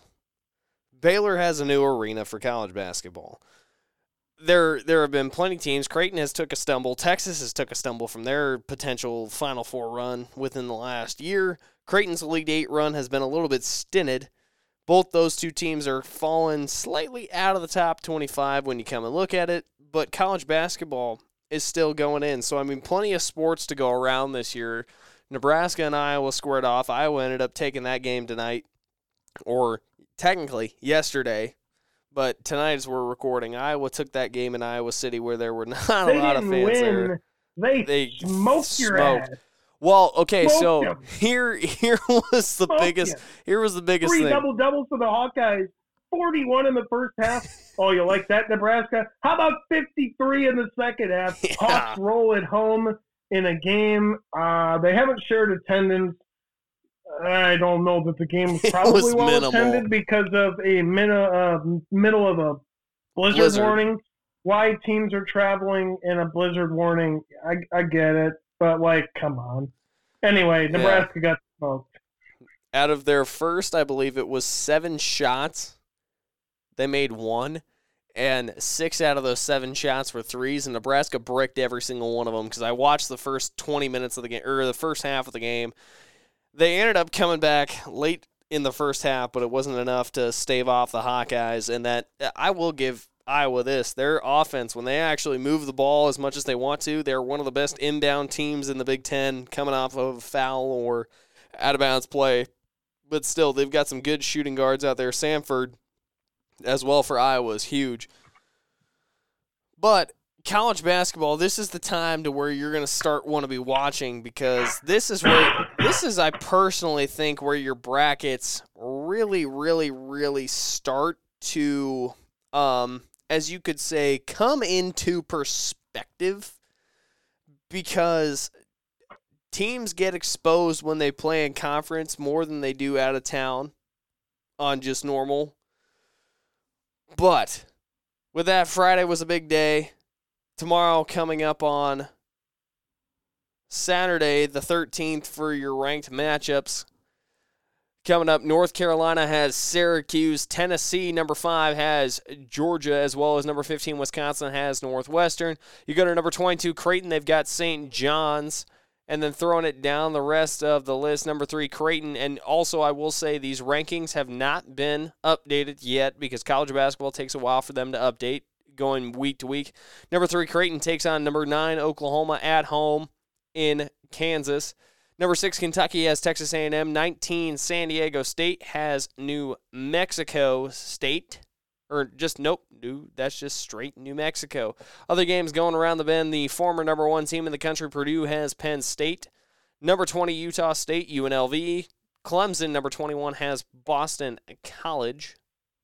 Number 19, BYU has UCF. And I will say this the new teams in the Big 12 are making waves in their ranked wins and against teams that they have been playing. And that pretty much about rounds out your top 25 teams besides Duke playing Georgia Tech later in the afternoon at 4. So, all you Blue Devils fans get there. Number two, Houston, former number two, has TCU.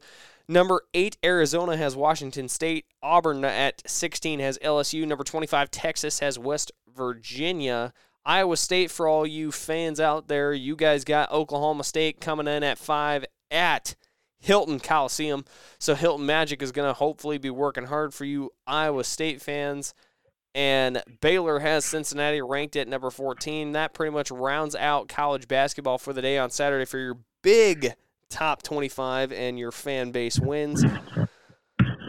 But JC has an interesting conversation point coming up because we've, if you guys have been a fan of the show since day one, or at least when we started really doing these, the Pokemon card openings. But if you guys know, we are a fan of Pokemon, but JC has been playing a very interesting game, and I will say, as he is fumbling around with whatever hell he's no, doing. I was just shuffling around in my chair because I didn't know we were had enough time to talk about this still. Oh but. well, if anybody knows the Covert Show, if you guys are new to this show in 2024 or new in the last couple episodes, we like to run the show a little bit long. So we're sitting at an hour and 54, but we'll talk about it.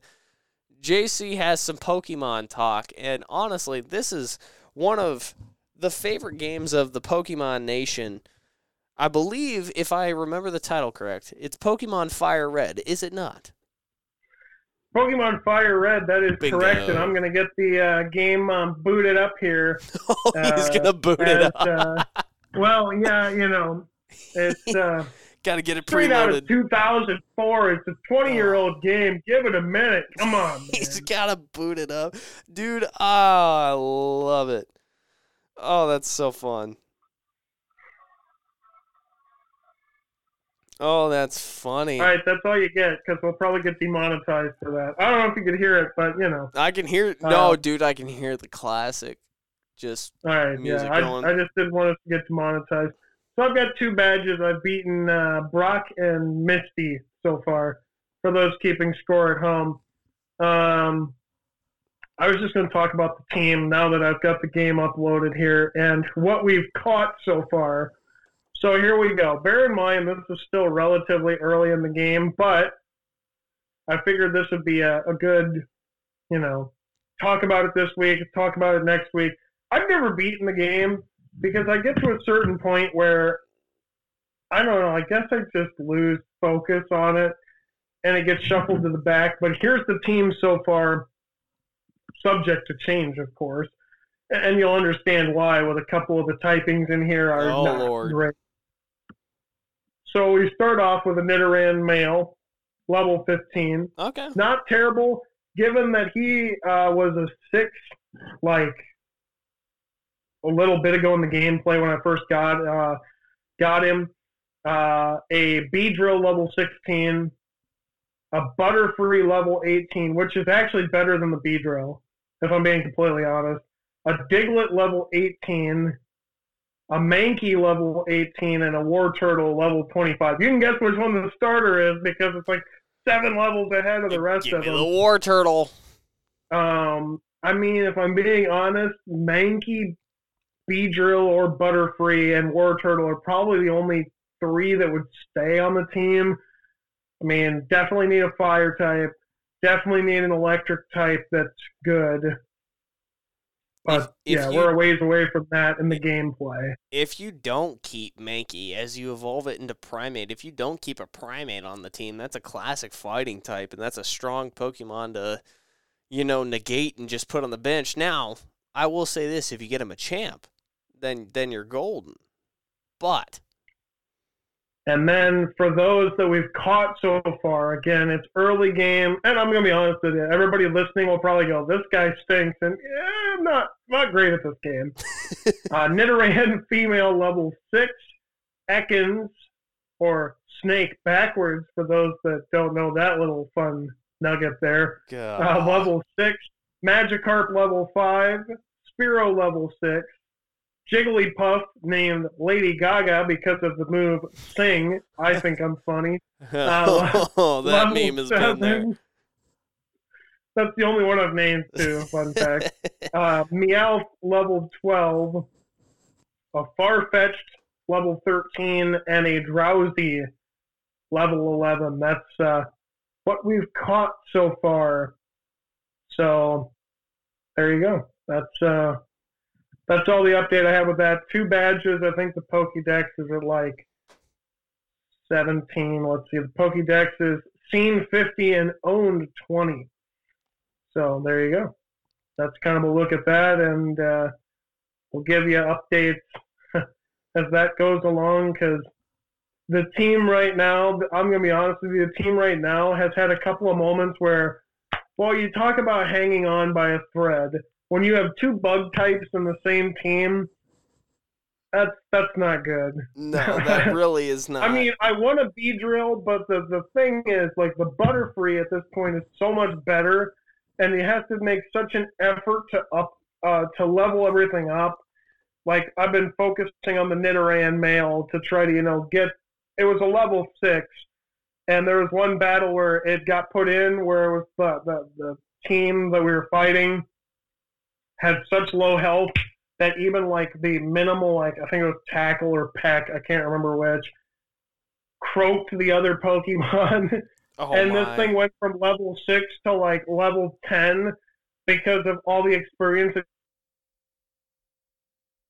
You know, we're working on it. We'll uh, see how how she goes, but yeah, the busy week this week. I haven't hardly played it since I think like Monday.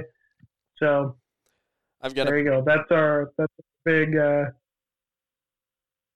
big discussion on Pokemon. I should have bought some Pokemon cards, but I didn't think about it. So we're back on track. Pokemon, you know, hopefully it's going to be another uh, continuing segment. I don't know. I think we should keep the meteorology segment too, but you know, we'll see what we'll, we'll give you guys. It's got to some- be interesting because I mean, if it's not interesting, then no one cares anyway. Oh, yeah. So. We got to give you guys your normal weather updates and your your Pokemon forecast as well.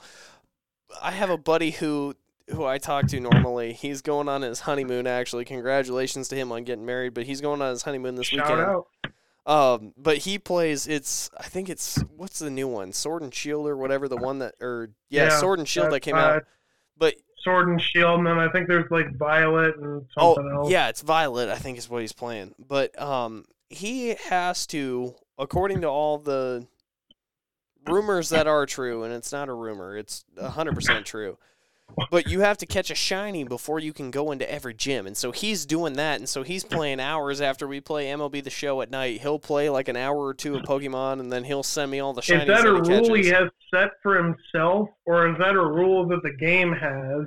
Uh, I'm gonna go with yes on that. What that doesn't that literally doesn't answer anything. It- well, it's it's a double it's a double standard on. I don't know if it's like I feel strictly. like that's a rule he has set for himself. I think it is as well. Catching but- a shiny is a giant pain in the ass. Oh, oh dude, my trust god, me. they're so hard to find. he goes through all the odds and everything like that, but I mean, he still gets it done. I think he's beaten four gyms now because he's gotten four shinies. And don't ask me to actually rattle them off because I can't remember off the top of my head what they are. But I mean, Do you have any of them that you remember what they are? there's a Rattata and a Poliwag.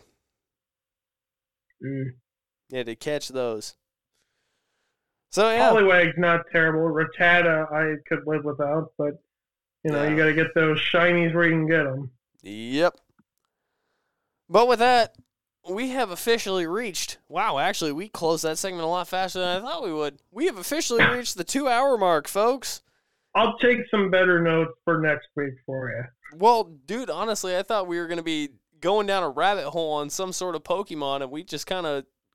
Well, you didn't together. shit talk my team as much as I thought you would. I I figured two bug uh, two bug types was just setting me up for a bunch of left hooks. yeah, but you're early on in your. If you were running two bug types when you're going to go face the eighth gym eh, for the badge, uh, yeah, and if I'm I was still winning, ya. you can't shit talk me at all because if you're in the eighth gym and you've won the previous six with two bug types on your team, mad respect to that because that was a lot of grinding to get that bug to be that good. Yeah, but you have a Blastoise coming up in your Revolution, and you got a Primeape Oh yeah, coming up on your team.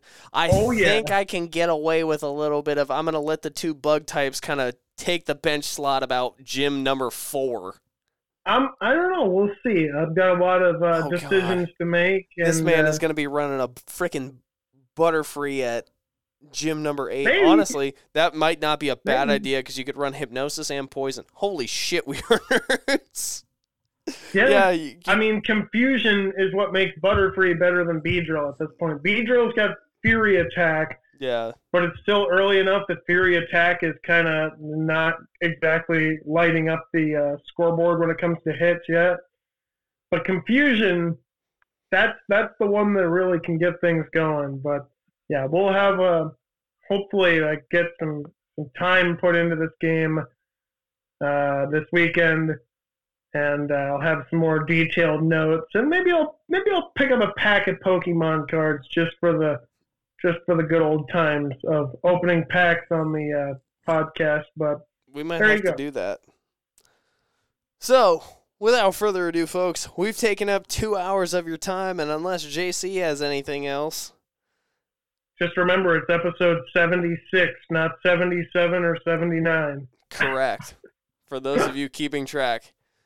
Well, folks, welcome to 2024.